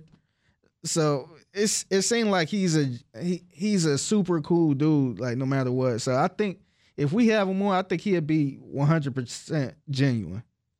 Yeah, no, definitely. I think if we had him on, it'd be a great interview. Yeah, because 50 Cent will answer anything he's asked and he Mm-hmm. don't care. Like he's very blunt, but he's not gonna be he's not gonna be a, a PR person. yeah. A uh, oh, I can't talk about that. If we ask him his opinion on a rapper, he ain't gonna be like, well, everybody in the game's good. You know, they doing Yeah. their thing. He's gonna be honest about his opinion. The the one thing I won't ask him about, I will be nervous to ask him about is game. I don't know if I could ask him I, I, because I feel like that's probably the one beef he probably lost. or uh, really? yeah, I think that's the one. Not, I'm not counting the Rick Ross, but I was gonna say. yeah, I'm not going to count the Rick Ross, but early in his prime when he was dissing everybody for real, for real. I felt like that was the one person that probably got him, who who was barring the fuck out of all of them because game. Remember, game had 300 bars towards them, Yeah. and he never really replied. He he might throw a little shot, but he never did like a full blown diss song towards game like that. Yeah, and that's why I kind of don't count it because I feel like 50 Cent didn't really actually participate in that beef. And I feel like after knowing how we what we know about game now, It like I'm sure sense. all that shit was his fault. Yeah, You know, whatever problem they had, I'm sure was the game's fault because he's bipolar as hell. One day he think you the worst, the next day he on your dick. Like he, he he's really bipolar about his shit, and yeah, it, it, it was silly. One day he hate Jay Z, next day he love him. So after hearing his antics, like yeah, I don't count that against Fifty, but I do the, the Rick Ross thing. I actually do because that's somebody Fifty Cent actually tried to end and he couldn't. Yeah. So Yeah, but but see with that, I felt like Fifty wasn't in his prime during that time. that's fair. I, th- I I felt like New York was still trying to hold him up a little bit, but this wasn't, you know, obviously wasn't Get Rich or Die Trying or Massacre. So I think that was towards that was towards the end. Curtis was, I think, Kurt uh, the album Curtis that was kind of towards the end too because that's when he Mhm. started beefing with Cam'ron. Uh, I, I, I guess they was joking around a little bit, but um, he actually named the album after Cam'ron. Yeah. he was calling him Curtis. So I- Curtis. yeah, I need to play that one day. That shit was just hilarious. yeah, but um, yeah, we I, I'm gonna try to get 50 on the podcast, man. If anybody can do it, you can do it, Figgy. If I know if you don't do it, it can't be done. So Yeah, yeah, we'll, we'll we'll see. Hopefully they have some kind of press run coming, and hopefully he uh will will give a uh a burgeoning boosting the well the big the, the best podcast in Houston. Hopefully Mm-hmm. he gives us a shot, man, because I think it'll be a great interview and for you guys to listen to as well. Yeah, I wonder. I wonder. It's it's interesting because uh, remember we used to do a podcast with ESG, um, Mhm. and um, he all he never cared for Fifty Cent, and re- Yeah. remember that, and and I'm not sure. I'm not sure exactly what happened, but um, I I, I can't remember if Lloyd Banks might have said something that kind of rubbed them the wrong way, but um, I wonder. I wonder if Fifty Cent cool with people in Houston as far as like the J Princes, the you know, the um the legendary Houston artists down here. Is he good, or is this like a you know it don't matter type thing? Probably it for the most, but It's super interesting. He decided to move to Houston out of all places and announced it like that. Yeah, and I, I think it, uh, it, it is for some projects he's working on. But yeah, I I think his reputation in the city. I don't know what Jay, I can't speak for J Prince, of course. You know, mob ties. We got we code of silence. The omerta of the mob ties. We don't speak on these things. But um, as far as ESG, ESG actually never told us what his beef with 50 was. I, I think it's something that actually happened.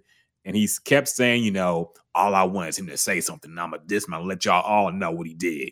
Yeah. But he never really told us, man. So I don't, I don't really know what He's- ESG's he's- problem. He said a little bit where uh, I I'm not sure if um I'm not sure if it was in a song or he he was it was a radio interview, but I remember him saying something like Lloyd Banks was I I, I guess he said something about uh Houston rappers or something. It was it, I, I wouldn't say it was a diss song or a big old shot, but it was like a little jab.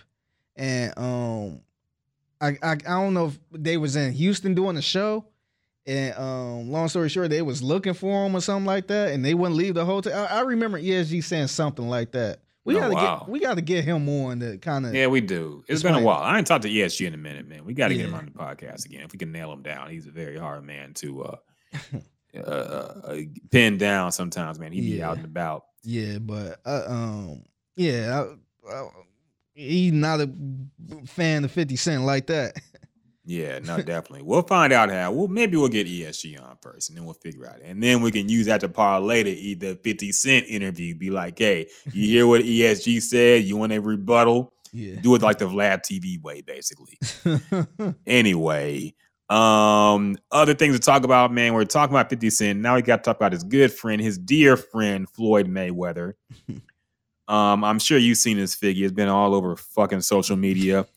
um, so Floyd Mayweather has some kind of face off. You know, he's fighting Logan Paul, I think next month or very soon.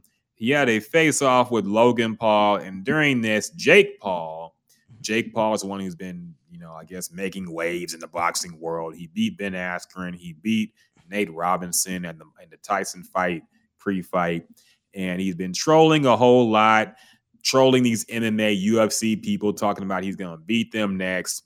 He's been rolling up on Floyd Mayweather, and he rolled up on Floyd Mayweather again.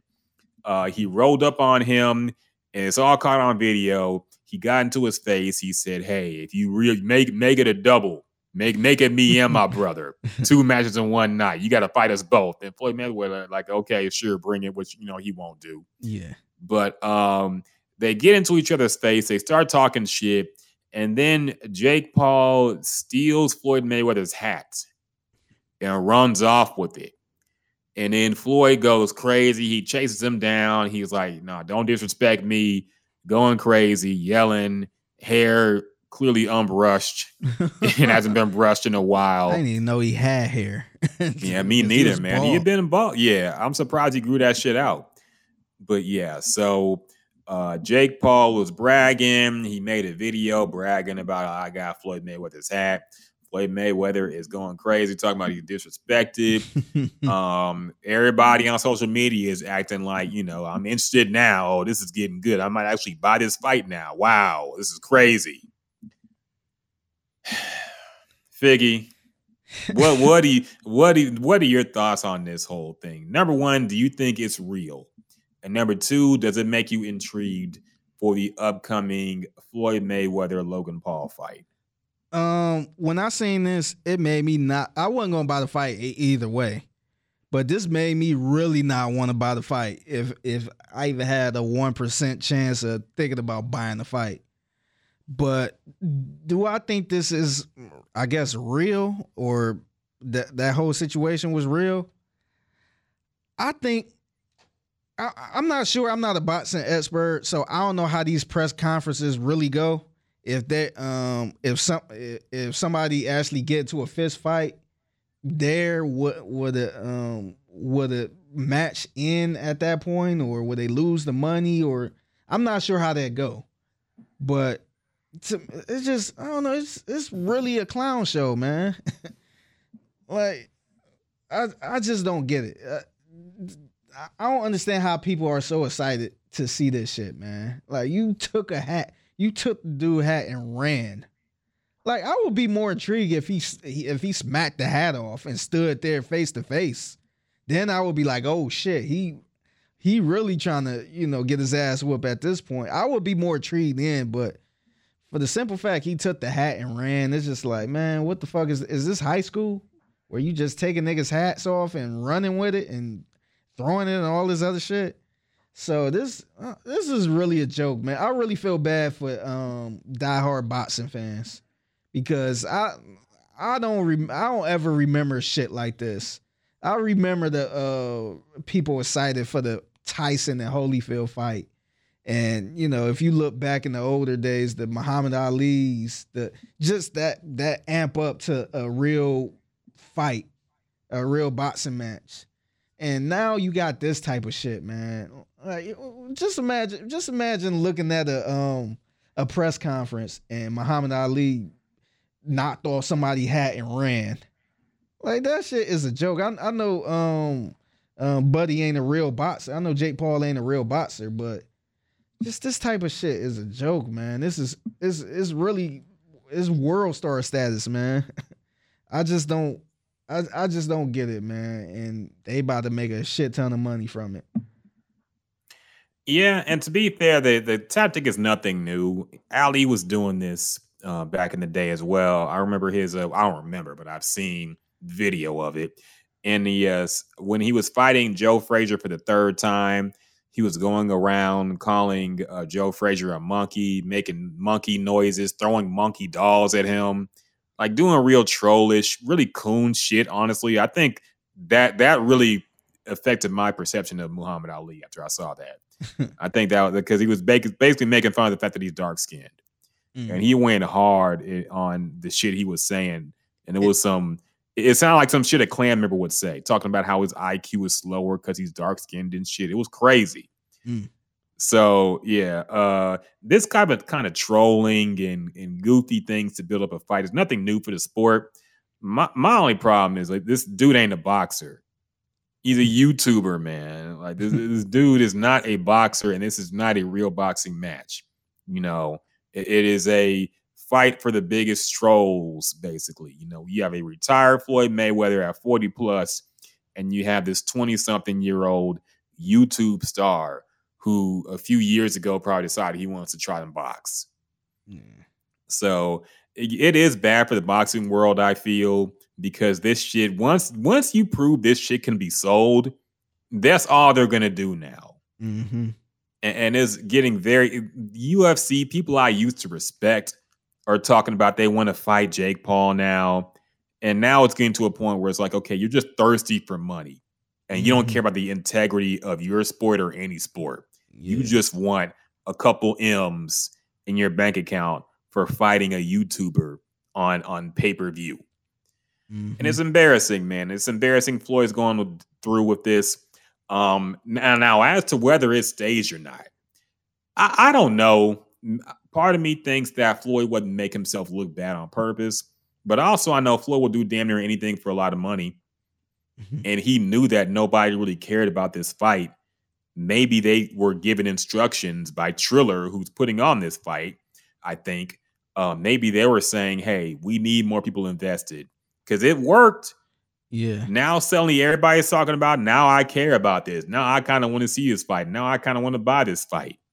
So it did draw interest and it did do what it was supposed to do. So, so part of me so, feels like oh good. So I want to no, go ahead. What's the state to me when you say stage? What's what's the stage part? Just being there and saying, "Hey, just talk shit, just don't hit each other." And he gonna do a couple things, but just you know, please uh, don't fight. I mean, we need to sell this fight. So what what's the state when you mean staged? The uh, like what what do you mean as far as stage? I think that they planned the hat stealing thing. Mm. Like I don't think because of course every because yeah it, it is goofy that he had so much security around him and Jake Paul just walked up to him with no mm. problem and got into his face. So to that extent, yeah, but I mean that happens in fights all the time. Whatever. But I think they staged it to where the hat stealing thing, Floyd going off. I think that was probably staged. Yeah. Because that was the nobody would have cared if it was just Jake Paul getting into Floyd Mayweather's face. But the hat thing is what really made it take off. Mm. So I think they basically got together and said, "Hey, look, what can we do to make this fight with Logan Paul, who is a less popular Paul at this point in the Yeah. fight world? We got to sell this fight. What can we do?" Boom. Because I think people are confused. I think a lot of people think that Floyd Mayweather, Mayweather is fighting Jake Paul. He's not. He's fighting his brother Logan Paul. Yeah. I, So, but- yeah, I couldn't tell the difference, honestly. Yeah, and, and it, it is they, they look alike and shit, so it is confusing. But no, but I think they were looking for a way to sell this fight, and I think they got it. So I don't Yeah. know, but it is embarrassing. I'm sick of it. I wish it would go away, but it's not, and I just yeah.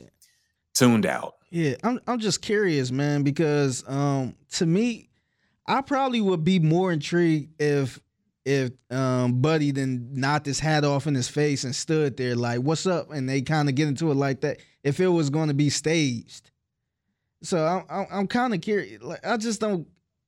I don't. I guess we all talking about it, but to me, to sit there and come up with a plan to sell his fight, and somebody say, "Hey, I got a good idea. Why don't you get up there?" um, take his hat and run.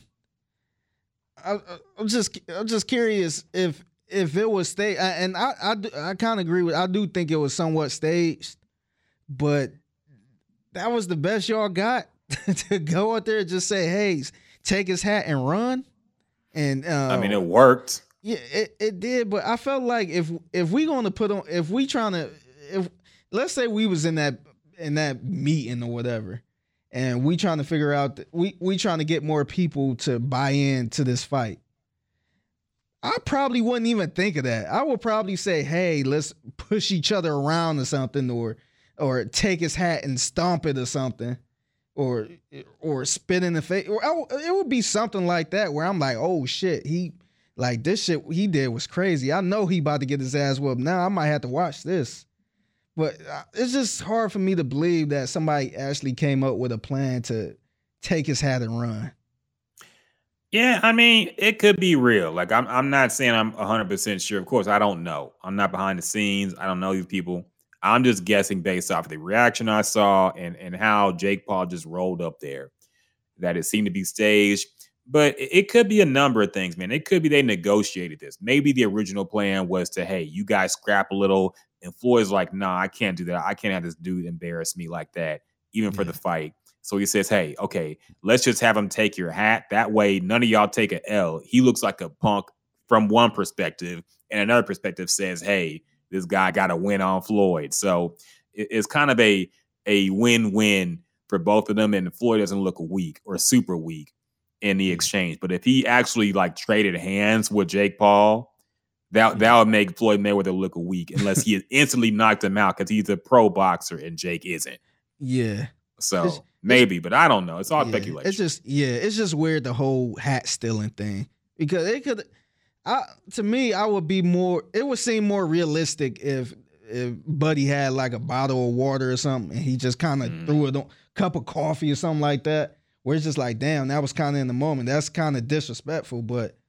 The, the, to take somebody's hat and just run and then you go ballistic like that, it's just it- like I I I do think it's staged. I, I don't know. It's just weird. I like if if I was in that situation and somebody just took my hat and run, and or ran, I I I would be like, man, what the fuck is this dude doing, man? Like, like dog, like I got more hats than that. Like this dude, like what's wrong with this dude? He ran. it's about the respect, Vicky. It's about respect. If Respect. now Put some respect now- on my name. now, if he took my hat and just threw it threw it on the ground and stood in my face, then I will probably have a different reaction. I will probably be like, "Man, what the fuck? Like, who the fuck you think you are?" Type of thing. Then it, would- it I think that would be a little different. But it's just, I don't know. It's just the whole point is this shit is a it's a circus, man. it's it's embarrassing. Yeah, it's a circus, as has Floyd Mayweather's last fights, especially with Conor McGregor, was a circus as well. So I, I don't know. I don't really care about it, but whatever. People are Will- intrigued. Will you If watch wanna Are you watching? Hell no. No. I'm not even gonna bootleg it. That's how much I don't care about it. Like I'm not even gonna stream it. yeah. I don't give a shit. Whatever. If y'all want to see the destruction of sports, fucking be my guest. My thing is, man, like you know, people really don't fuck with boxing because I think of this because I hear people whose opinions I respect in sports talking about how this is good for the sport and how this is making people care. Imagine if, let's say, a uh, uh, a, a random celebrity wanted to get a group of celebrities and play the Pittsburgh Steelers for an exhibition game. Yeah. This is what it's like, man. Yeah. this is exactly what it's like. A bunch of celebrities playing the Steelers in an exhibition game, and everybody's sitting here actually entertaining this and acting like it's good for the sport. Yeah. It's not. It's goofy, man. It, it ruins the integrity of everybody involved in it Yeah. on It- the professional side. Yeah, this kind of remind me of um how battle how battle rap was when regular rappers was trying to get into the battle rap scene, like the the Joe Buddens, the I forgot who else, but it was some other regular rappers who was trying to get into that scene, and the real diehard battle rap fans was kind of like, nah, man, like what the fuck is this type shit, and it it was kind. I don't want to say it made it die down a little bit, but it was kind of like uh, it's, it's a little watered down. We don't we don't want to see fucking um, Drake battle rapping because I think he might have threw it out there too. But it's like we don't we don't want to see that type shit. Like we don't care about this is something else. Like y'all do y'all songs and all make y'all hits, but nah, this is this is a whole nother level right here. And it seemed like rappers at one point was trying to get into that. To, I don't know if it was like a pelt on the belt or pelt on the wall or something. But at one point, it was like rappers was trying to jump in with in the battle rap scene too, and it was kind of like, eh. Remember that Drake studies battle rap for a living. Remember, he told you that. Okay, he studies this for a living. I believe it, man. Yeah, I believe it. Mob Qualified. um. So anyway, uh, other things that's happened. All right, we have to ti- chime in on this Dr. Umar versus Kevin Samuels debate. Uh, Kevin Samuels, we talked about that on the podcast already. He is a, I guess, relationship coach, life coach, whatever. He is a guy who gets on YouTube and talks about how wrong women are and how weak men are for putting up for their bullshit and he is very he's very well known now for his spicy takes for his basically dogging women to their face talking about how they ain't shit. And uh speaking the same thing about some men sometimes talking about how you know you got to up your value as a man et cetera et cetera. He has a pretty growing fan base of i think probably mainly incels at this point. But he, he is getting a fan base. He is getting, you know, a lot of attention on social media. And Dr. Umar Johnson, who we all know as the Prince of Pan Africanism, I think he calls himself uh, King Kong of Consciousness. he has a bunch of nicknames for himself. An Uh, Day something. Uh, yeah, he he calls himself a lot of things and he is a, uh, a spokesperson. I don't know really what you call him. I, I, get, I guess he's a, uh, a a speaker. Is he a real? He speaks. Is he a real doctor? I don't even know. Honestly, I would assume uh, if he's calling himself so- doctor, he so. is. But I don't know where he graduated from or what his degree is in. But he is a very, to, admittedly, very, very verbose, very uh, uh, inspirational speaker in terms of what he talks about for the black community and what people need to work on and how people need to overcome white supremacy and things like that. And he he says some things that you're like, damn, he's actually right about this shit. then he also says some shit that makes you scratch your head and be like, what's he talking about? Like the Naomi Osaka stuff. Oh yeah, that pissed me off. Somebody tabbed me into it. I ain't, I ain't even planning on watching. I seen the headline. I'm like, nah, I'm not watching that. What he was saying about that didn't make no sense to me. I was, uh, I'm sorry, it didn't make no sense. Yeah, and he does that. He'll have you one minute, like his his, his points about Joe Biden. I thought were on point, but then going off on that Naomi Osaka thing, you ruined some of your credibility talking about that bullshit, man. Like all the problems we got in this country, you're talking about This- Naomi Osaka this- not playing for Haiti. Yeah, this girl went out there with Black Lives Matter. She Mhm. tweet. She went out. There, she one of the biggest tennis stars out there, and she, you know, some people want to protect their careers by not even weighing in on that shit. and she was doing that. She was weighing in on all that shit. She was Yes. tweeting and retweeting and um you know Breonna Taylor she was saying all that shit man and you sitting there pissed because she ain't because she ain't play for Haiti so I don't know that's I don't know that just pissed me off man No, it was annoying. and and yeah, for him to go on a national radio station and say that shit was some bullshit. Because he also talked about how black people shouldn't criticize each other publicly like that in front of white folks. But then he did anyway. But anyway, I digress. Point is, we're introducing you to who these people are because they apparently have some beef going and, and some beef is brewing between them. Uh, Kevin Samuels has already kind of dissed Umar in the past, mocking him for not having the school built, mocking him for having two children with women he didn't marry, mocking him for basically being a fraud. And uh, Dr. Umar had a, a Instagram live video where he called out, quote unquote, YouTubian life coaches or or something like that. And uh here here's what that sounded like. Him going in on Kevin Samuels allegedly. Black women, I count about a dozen. I'm gonna call them the dirty dozen of division. The triple D, the dirty dozen of division. There's about 12 members of the dirty dozen of division, 12 beta males, YouTube life coaches, who are trying to build a platform by making black women feel bad. I don't like it. I, I, I can't appreciate black men trying to make a dollar off of making black women feel bad. And unfortunately, our black women, some of them are so thirsty for validation that they're participating. They're participating in the attacks and slander against the black female community, and that's not acceptable. That's not acceptable. No black woman should ever subject herself, even for amusement, even for amusement, even for amusement. The black black women.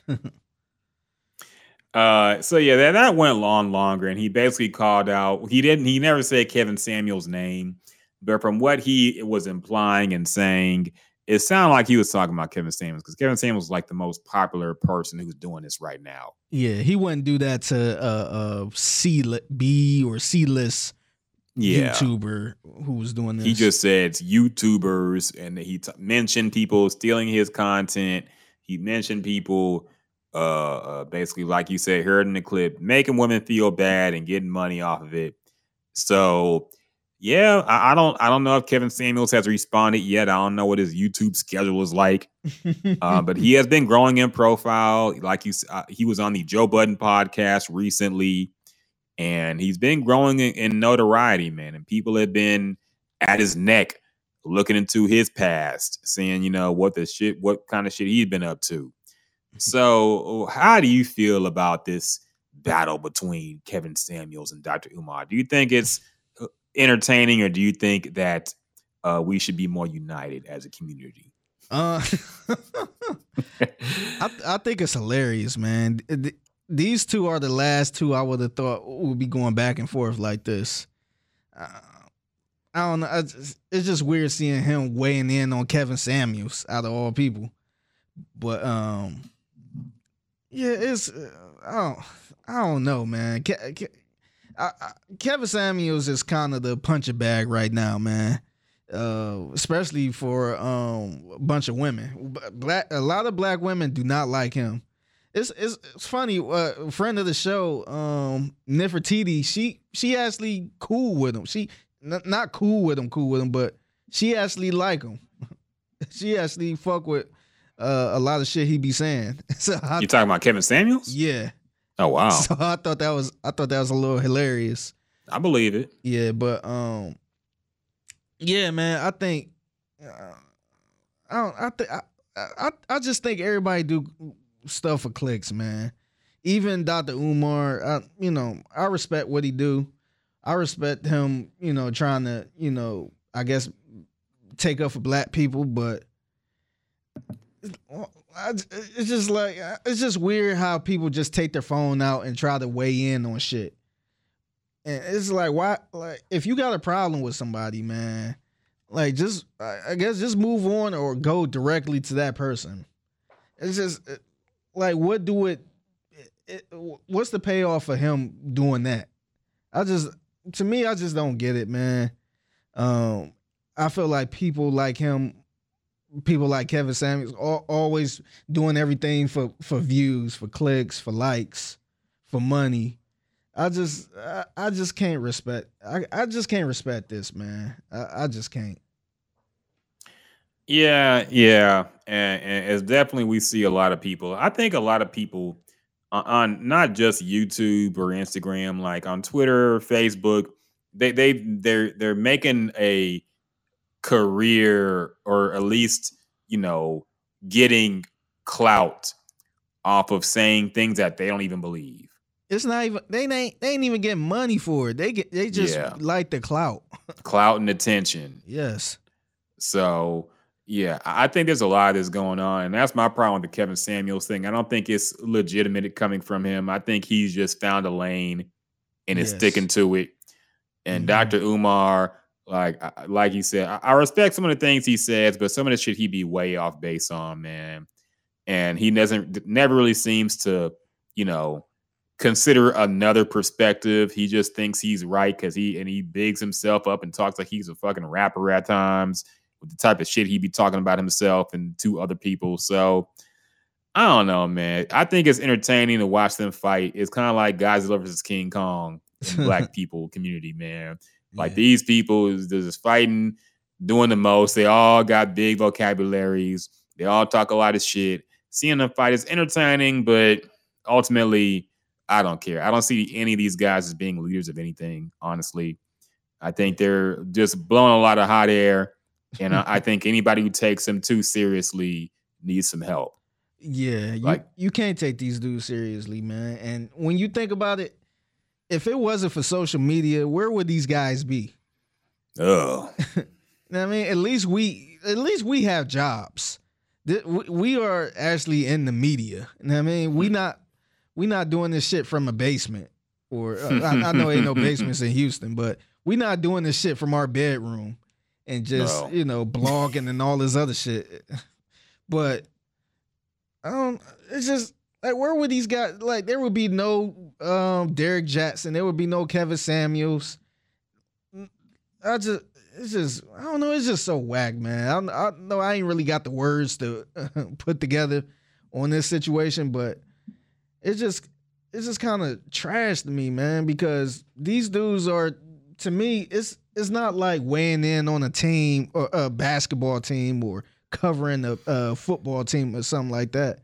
These guys are actually giving advice to women and and some men, and they're taking advantage of it, man. They they they they looking for people who are are, are um with people who have low self esteem and they taking advantage of them, man. They get they doing that shit that to pull views.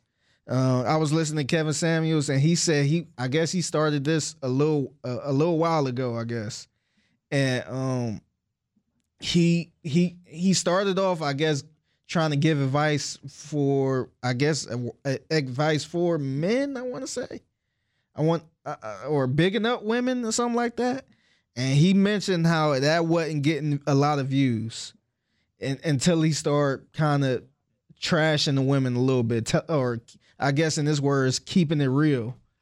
And um, that's when he started getting the views up. So he just kind of stuck to that.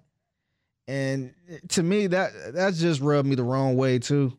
It's it's goofy, and I think I think to put these people out of business, we just need to stop listening to these niggas. We need to stop retweeting that shit. Because that's that's how that's what they getting the clout from us even talking about it. But they will go on to something else if if women stop paying them any mind. Yeah, yeah, and that's one thing that social media has really taught me too. I think people just want someone to follow. And I don't even think it's so much as like politicians. I think it's celebrities, entertainers, motivational speakers. Cause I see people talking about this like it's fucking uh uh uh, Malcolm X versus uh, Martin Luther King or something. you know, they're talking like it's really more serious than it is. And, and they're talking about nah, Kevin Samuels has been like they're, they're talking like stans. Yeah. And it's like, man, these people are not to be supported on that level. You can laugh at them, think their clips are funny, but there are some people who are get defensive when you say that Kevin Samuels is on some bullshit. Yeah. And it's like, man, who who raised y'all, dog? Like, well, why do y'all believe in these YouTube people so much? You gonna defend them online against haters? I don't, I don't see it. But anyway, uh, I think that's enough on this topic, man. It is. I just thought it was entertaining, but I don't know. I'm- I, I, I don't, I don't care. I, I, I am entertained to see. I want to see. They got to go on Breakfast Club. yeah. It's not going to be a versus. People got to No. stop saying that. They got to go on Breakfast I- Club and hash it out. No, I would like to see them. Um, I would like to see somebody like a um, Dr. Umar call in on the show because Yeah. I think I think uh, Kevin Samuels do do a. I want to say like a YouTube. Show. I don't even know what type of show that is. I think it's it's definitely a Zoom. Hmm I would like to see him pop in and them hash it out like that. Not not no disrespectful shit where, you know, uh, Kevin hang up on them and all that other shit. I want to see them actually go back and forth and talk their shit. Me too, but I know it's already going to be a bunch of screaming and talking over each other. yep. So yeah, it'll be hard to hear, but we'll see where that goes if it goes anywhere. I can't wait till this trend die down, man. I know. Yeah, I I, I know. I said enough about uh these type of people, but I can't wait till this trend die. The relationship guru trend. I don't think it's going anywhere, man. I think with social media and people propping these people up, I don't think it's going anywhere. Yes, ladies, But- stop paying these dudes attention, man. Yeah. Don't listen to dudes like this for relationship advice. Yeah, we'll see. We'll see. Hopefully it does die down, but I just doubt it, man. I think people are being more introverted than ever and they think they need help in these areas. So yeah, just go outside, people. I'm, I promise you it's not as bad as you think it is online. anyway, anything else happened this week, man? Should we wrap it up there? Um, yeah. What? Uh, uh never mind. Okay, I was gonna ask what you think of the um the Texans draft, but they ain't really fucking get nobody like that. Uh oh yeah, so we did react to the QB. Uh, what I already forgot his fucking name. Davis Mills. Davis Mills, who I heard somebody on In the Loop talk about like he was fucking the next Aaron Rodgers. So Who said that? Like, wasn't somebody on In the Loop talking about how great he is or how great he's gonna be? Oh, wasn't in the loop. that was yeah, yeah. I think that uh we had his coach on from college. oh, okay. So, of course- yeah, of of course course, he- he gonna hype him up. Yeah, But then again, Dabo was right about Deshaun Watson. yeah. talking about he is the uh but I, I just wish that Deshaun's problem was as simple as gambling.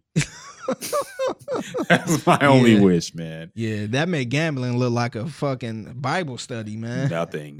Nothing. It- it's ridiculous to even remember people got upset about that. Yeah, Like it was a big deal back when oh no, no, he's a compulsive gambler. Yeah. Really, of all things he could be as the biggest athlete on earth, the problem was he gambled too much with money he can afford to his, lose. his money. Yeah, who gives a shit, man? But whatever. So uh the draft, man, I don't know. Like they got a wide receiver, Nico Collins. Yeah. I saw that. Um okay. Like I don't know these players to even have a take on them. I could read their draft profile, but we'll see what happens on the field, man. That's really all I got for the Texans. yeah. Uh Rockets tumbling down to being the worst team in the league as well. Yeah, they might get that first overall pick. Man, so- I hope we we dog. I know They the draft des- is they des- rigged. they deserve it, man. The Rock, I think the Rockets deserve it. the The way James Harden left this franchise in shambles, we need the first pick, man. I think Yeah. everybody would understand. Fucking, I think that David Stern would rig it so the Houston Rockets win. I don't know about David Stern. Yeah, they they they got to rig it for Houston, man. Because if you look at the bottom teams, I I, I think I want to say um the Timberwolves. Or Alec, who who at the bottom? I I I, I want to say Houston is probably the biggest city that's at the uh that's close to the worst team.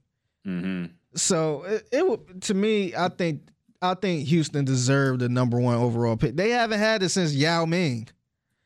So I, I and the way, like you said, the way James Harden left, I think um they definitely deserve they deserve deserve it to start over.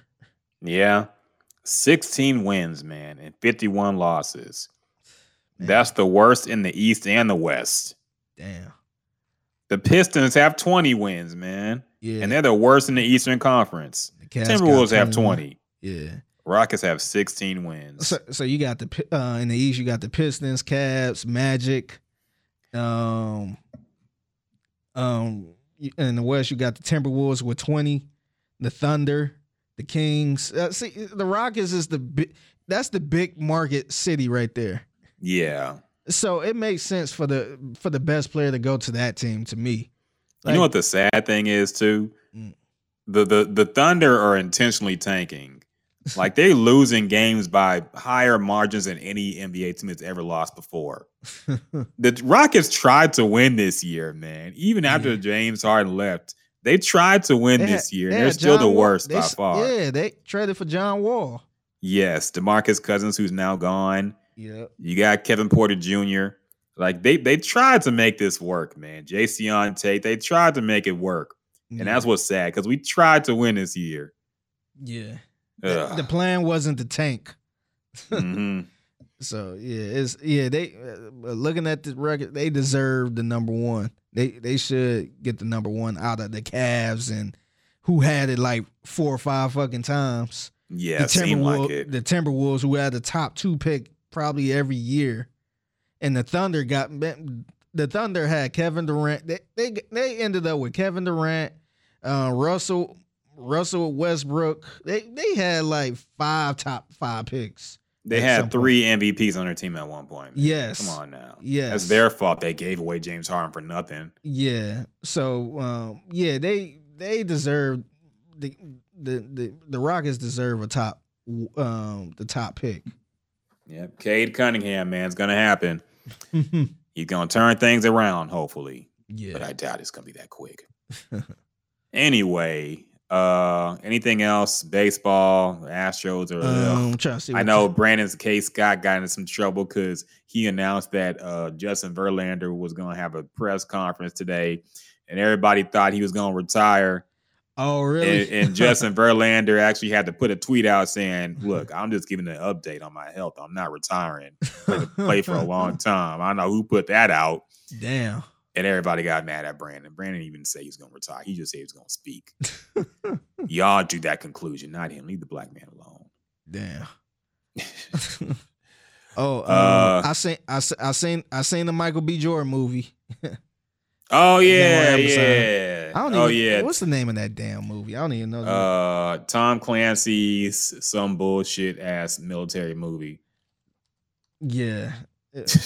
we gonna call it that. Yeah. I don't know, Uh, but I know what you're talking about. I've seen commercials for it all the fucking time, and it looked terrible. yeah, but um, I seen that movie. Um, I, I I was confused the whole time, to be honest. From the from the Without remorse is what it's without called. remorse, yeah, that's it. Yeah.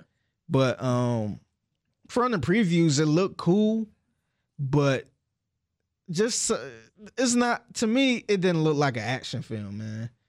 It the, the, in the preview, it was weird how he just set the car on fire and hopped in the car and was you see you seen I, I'm sure you seen that preview or you probably didn't, but um Yeah, this is in the preview. He just set the car on fire and he just hopped in the car trying to get information from somebody.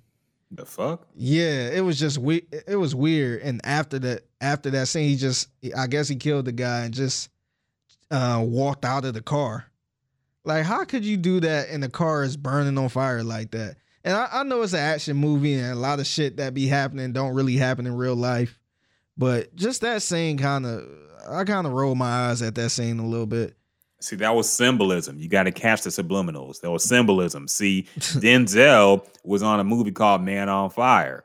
So Michael B. Jordan, who was the next Denzel, had to be in a car that was on fire so he could walk out of the fire and be the next man on fire. See, now we're saying Michael B. Jordan is the next Denzel.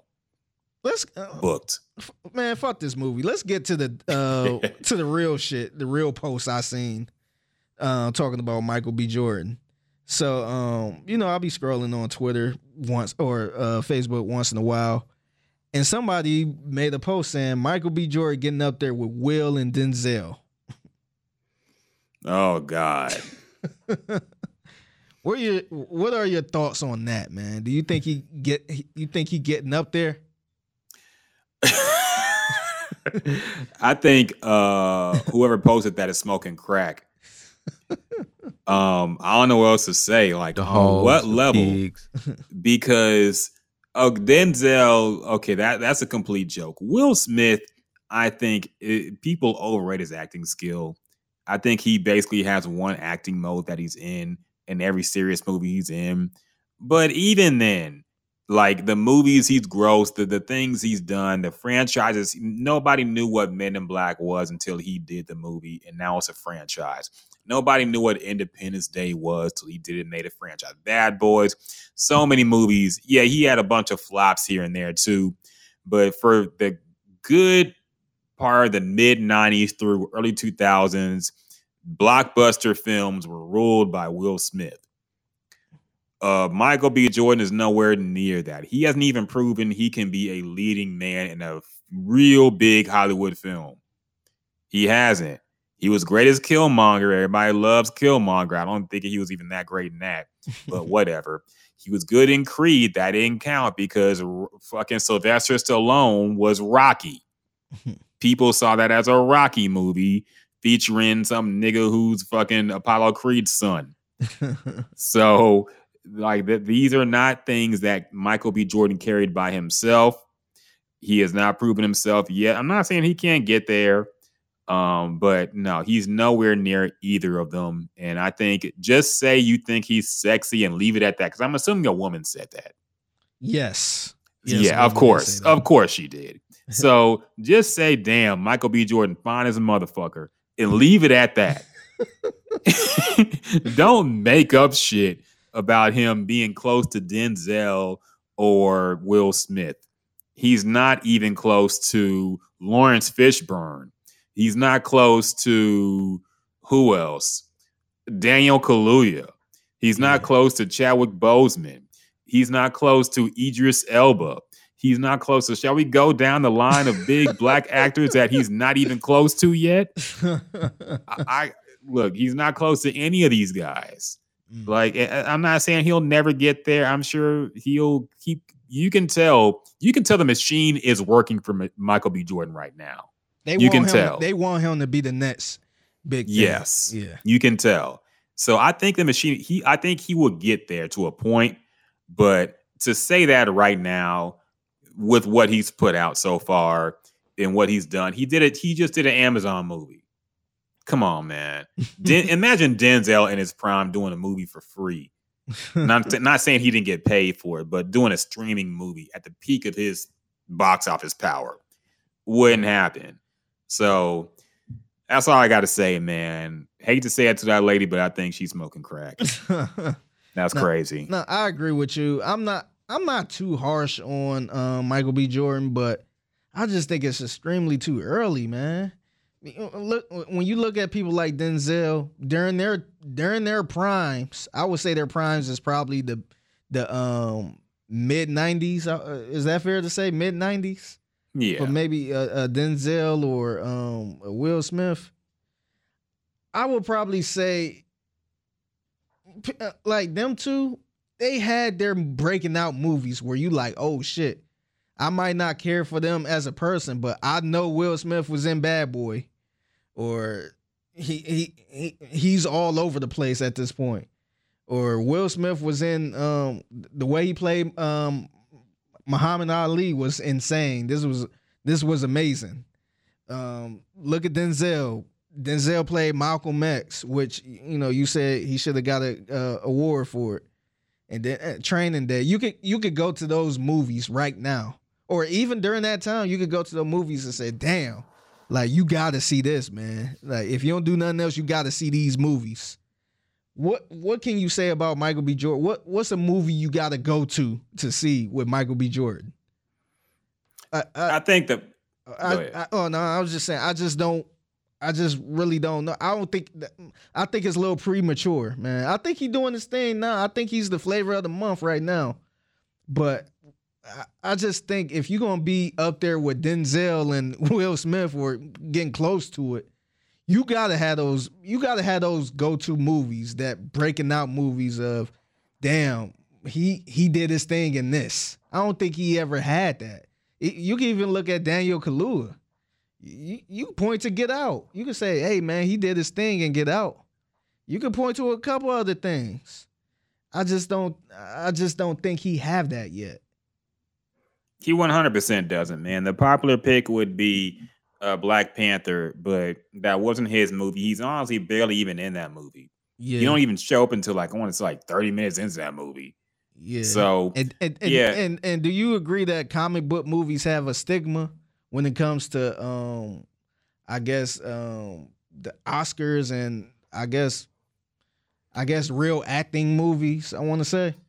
yeah, definitely. because you don't really see you don't you don't really see the actors in these comic book movies getting an award for the comic book movie or being considered like damn he did his thing in that movie. The, I think the only one I would see is is the uh, the guy who played Joker, the uh, the one who passed away. Joaquin, oh, you talking about Heath Ledger? Yeah, that's the one I see people saying, "Oh man, he you know this thing," but a lot of people feel like it was a death award. but um, I I just I don't know, man. It's, I, I just don't know what Michael B. Jordan movie I would point to point somebody to go watch if if they want to see how good he is. I would point to the episode where he gets shot in the wire. Like, see pe- that that was good acting. where he you know? peed on himself. Yeah. Where's Wallace? Where's Wallace? Yeah, man. Um, you know another thing because you brought up the Death Award. You know what's fucked up? Chadwick Boseman couldn't even get a Death Award at the Oscars. that was embarrassing, man. It was man. That he was was in line for Best Actor, um, and it went to Anthony Hopkins. Damn near dead and decrepit, and who wasn't even there. Damn. I don't think he even had any family there. So nobody was even there to accept the award. I think he said he was asleep during the Oscars. but Anthony Hopkins won the award. For what? Chadwick Boseman, fatherhood, father, I think it's called. It's about a guy with dementia. Mm. So I'm sure I heard I heard from somebody that was actually a pretty good movie, super emotional, but Mm. Chadwick Boseman died, man. You gave Yeah. Heath Ledger an award for a comic book movie because he died. You Yeah. can't give it to Chadwick Boseman. Yeah. And I hadn't seen that movie either. He's in what's it called? Miss something, something. I forget the name now. Mm. But you know, Chadwick Boseman was a great actor, died, yeah. probably his last chance to get that award, and it went to Anthony Hopkins. Yeah, that Fucked up, man. Yeah, and they made it seem like he was about to get it too. That's the crazy part Yeah. about it. It was like the whole setup. Like, okay, okay, we we see- we see what they're doing here. Yeah. We would have, I would have knew what it was if he got it. I wouldn't have been mad, but just the way they set it up, man, it's just it was like, huh? They really pulled a bait and switch because the whole thing they- they had a uh, the digital artwork of him that they gave to all the nominees of his face. Then they flew his whole family out to sit right there and watch him lose the award. to a to somebody that wasn't even there. Yes. Yeah, It was crazy, man. Because usually, like you said, I, I saw all the stars aligning. I was like, okay, we see what's going to happen. Chadwick going to win, and I wasn't even mad. Usually, I don't like things like this, but I was Yeah. okay with it being Chadwick. Boseman Yeah, me winning. too. Mhm. And they couldn't even throw him that bone. yeah, Fucking crazy, man. yeah. Do you That annoyed me. Do you think that has something to do with? Uh, I I know the the comic book, the Black Panther wasn't nominated, but do you think that comic book stigma affected that? It has something to do with that? Uh, no, because Anthony Hopkins has been in some cheesy ass movies too. Anthony Hopkins was in The Mask of Zorro, which was basically a comic book movie. Mm. Um, Anthony Hopkins has been in some not so great movies. You could say Hannibal and, and fucking uh, what's it called? Silence of the Lambs was just some schlocky horror. I mean, I thought it was good, but you know, those aren't typically Oscar bait movies. You know, and I can't remember if that won an Oscar or not. He might actually won an Oscar for uh, uh, Silence of the Lambs. I can't remember, but uh, yeah, man, like I, I don't think that had anything to do with it. I just think they were on some bullshit, and they said, "Hey, you know, the Anthony Hopkins is so esteemed and powerful in this movie. We have to." They, they I think they're always worried about them not looking pretentious and artsy enough. Mm. So I, the Grammys will sometimes just throw people bones, and you can see it. But I think the Oscars is one where it's like, no, we have to preserve that we're only about the highest art in film. So we can't ever throw anybody a bone, even if they deserve it, Yeah. you know. hmm And they could be scared that it might be a Halle Berry type situation where they gave Halle Berry the Oscar, then the next movie she did was Catwoman. So maybe they they they, they know that Anthony Hopkins ain't gonna do no embarrassing action movie. Maybe they thought that Chadwick Boseman, his next movie was gonna be, I don't know, something more silly. I don't know. But uh yeah, man. Unfortunate. yeah. It's it's it's crazy. That's and at that point it's like why why pay attention to this shit, man? if, if because this ain't like the Grammys, um, the Oscars, shit like these award shows always let us down, man. Some type Yeah. of way. They they always they always do this to black people, man. They do, man. It's sad. And every year we think it's gonna change. We see the same shit. So whatever. That's why I don't feel anything when they say Black Lives Matter. I don't see anything when they say, you know, support. We have uh all these black presenters this year. Like, no, get in the awards or shut up. I don't want to hear it. Yeah. But anyway, uh is that it, man? Anything else to talk about? Anything else happen? Anything else we got to chop it about? Um, the new uh verses happening for Mother's Day, right? Oh yeah, SWV and Xscape, the long-awaited battle Yeah. between these two groups that have stood the test of time and definitely aren't corny, played out. Yeah. Of course, Tiny is banned. Is she not? She's been it? canceled. I, I very much it? doubt she's gonna be Okay. there. I'll be shocked. I was kind of curious. I, that's the only reason I want to watch to, to see if she's still doing it. That would be like Ron Isley bringing in uh, uh, R. Kelly on Zoom from prison to Yeah. say, "Hey, I know he fucked up, but he's here." No, they can't with the allegations, and they're, they're getting crazy, and they're not Yeah. stopping. It's, They it's, can't have time. it's like Deshaun Watson showing up to the team. Yes, the team. basically yes. Showing to his cheesesteak restaurant. Yeah. Nah, Like, sit this one out, buddy. Yeah, you gotta stay in the cut a little longer.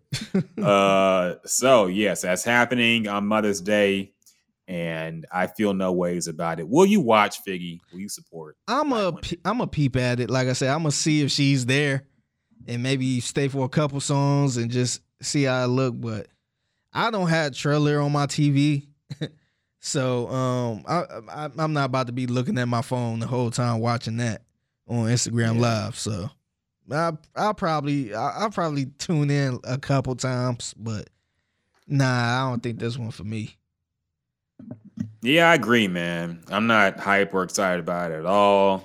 But good for them for still making money. I'm sure a lot of women will watch it and enjoy it and act like all these things are, you know, nostalgic and classic. And ooh, I can't believe they Xscape played this song from 1994. We need to bring back uh, this type of R and B. Yeah, what happened to this? And the funny thing is, number one, men wrote these songs. Number two, most uh, female R and B was them begging or crying about a man.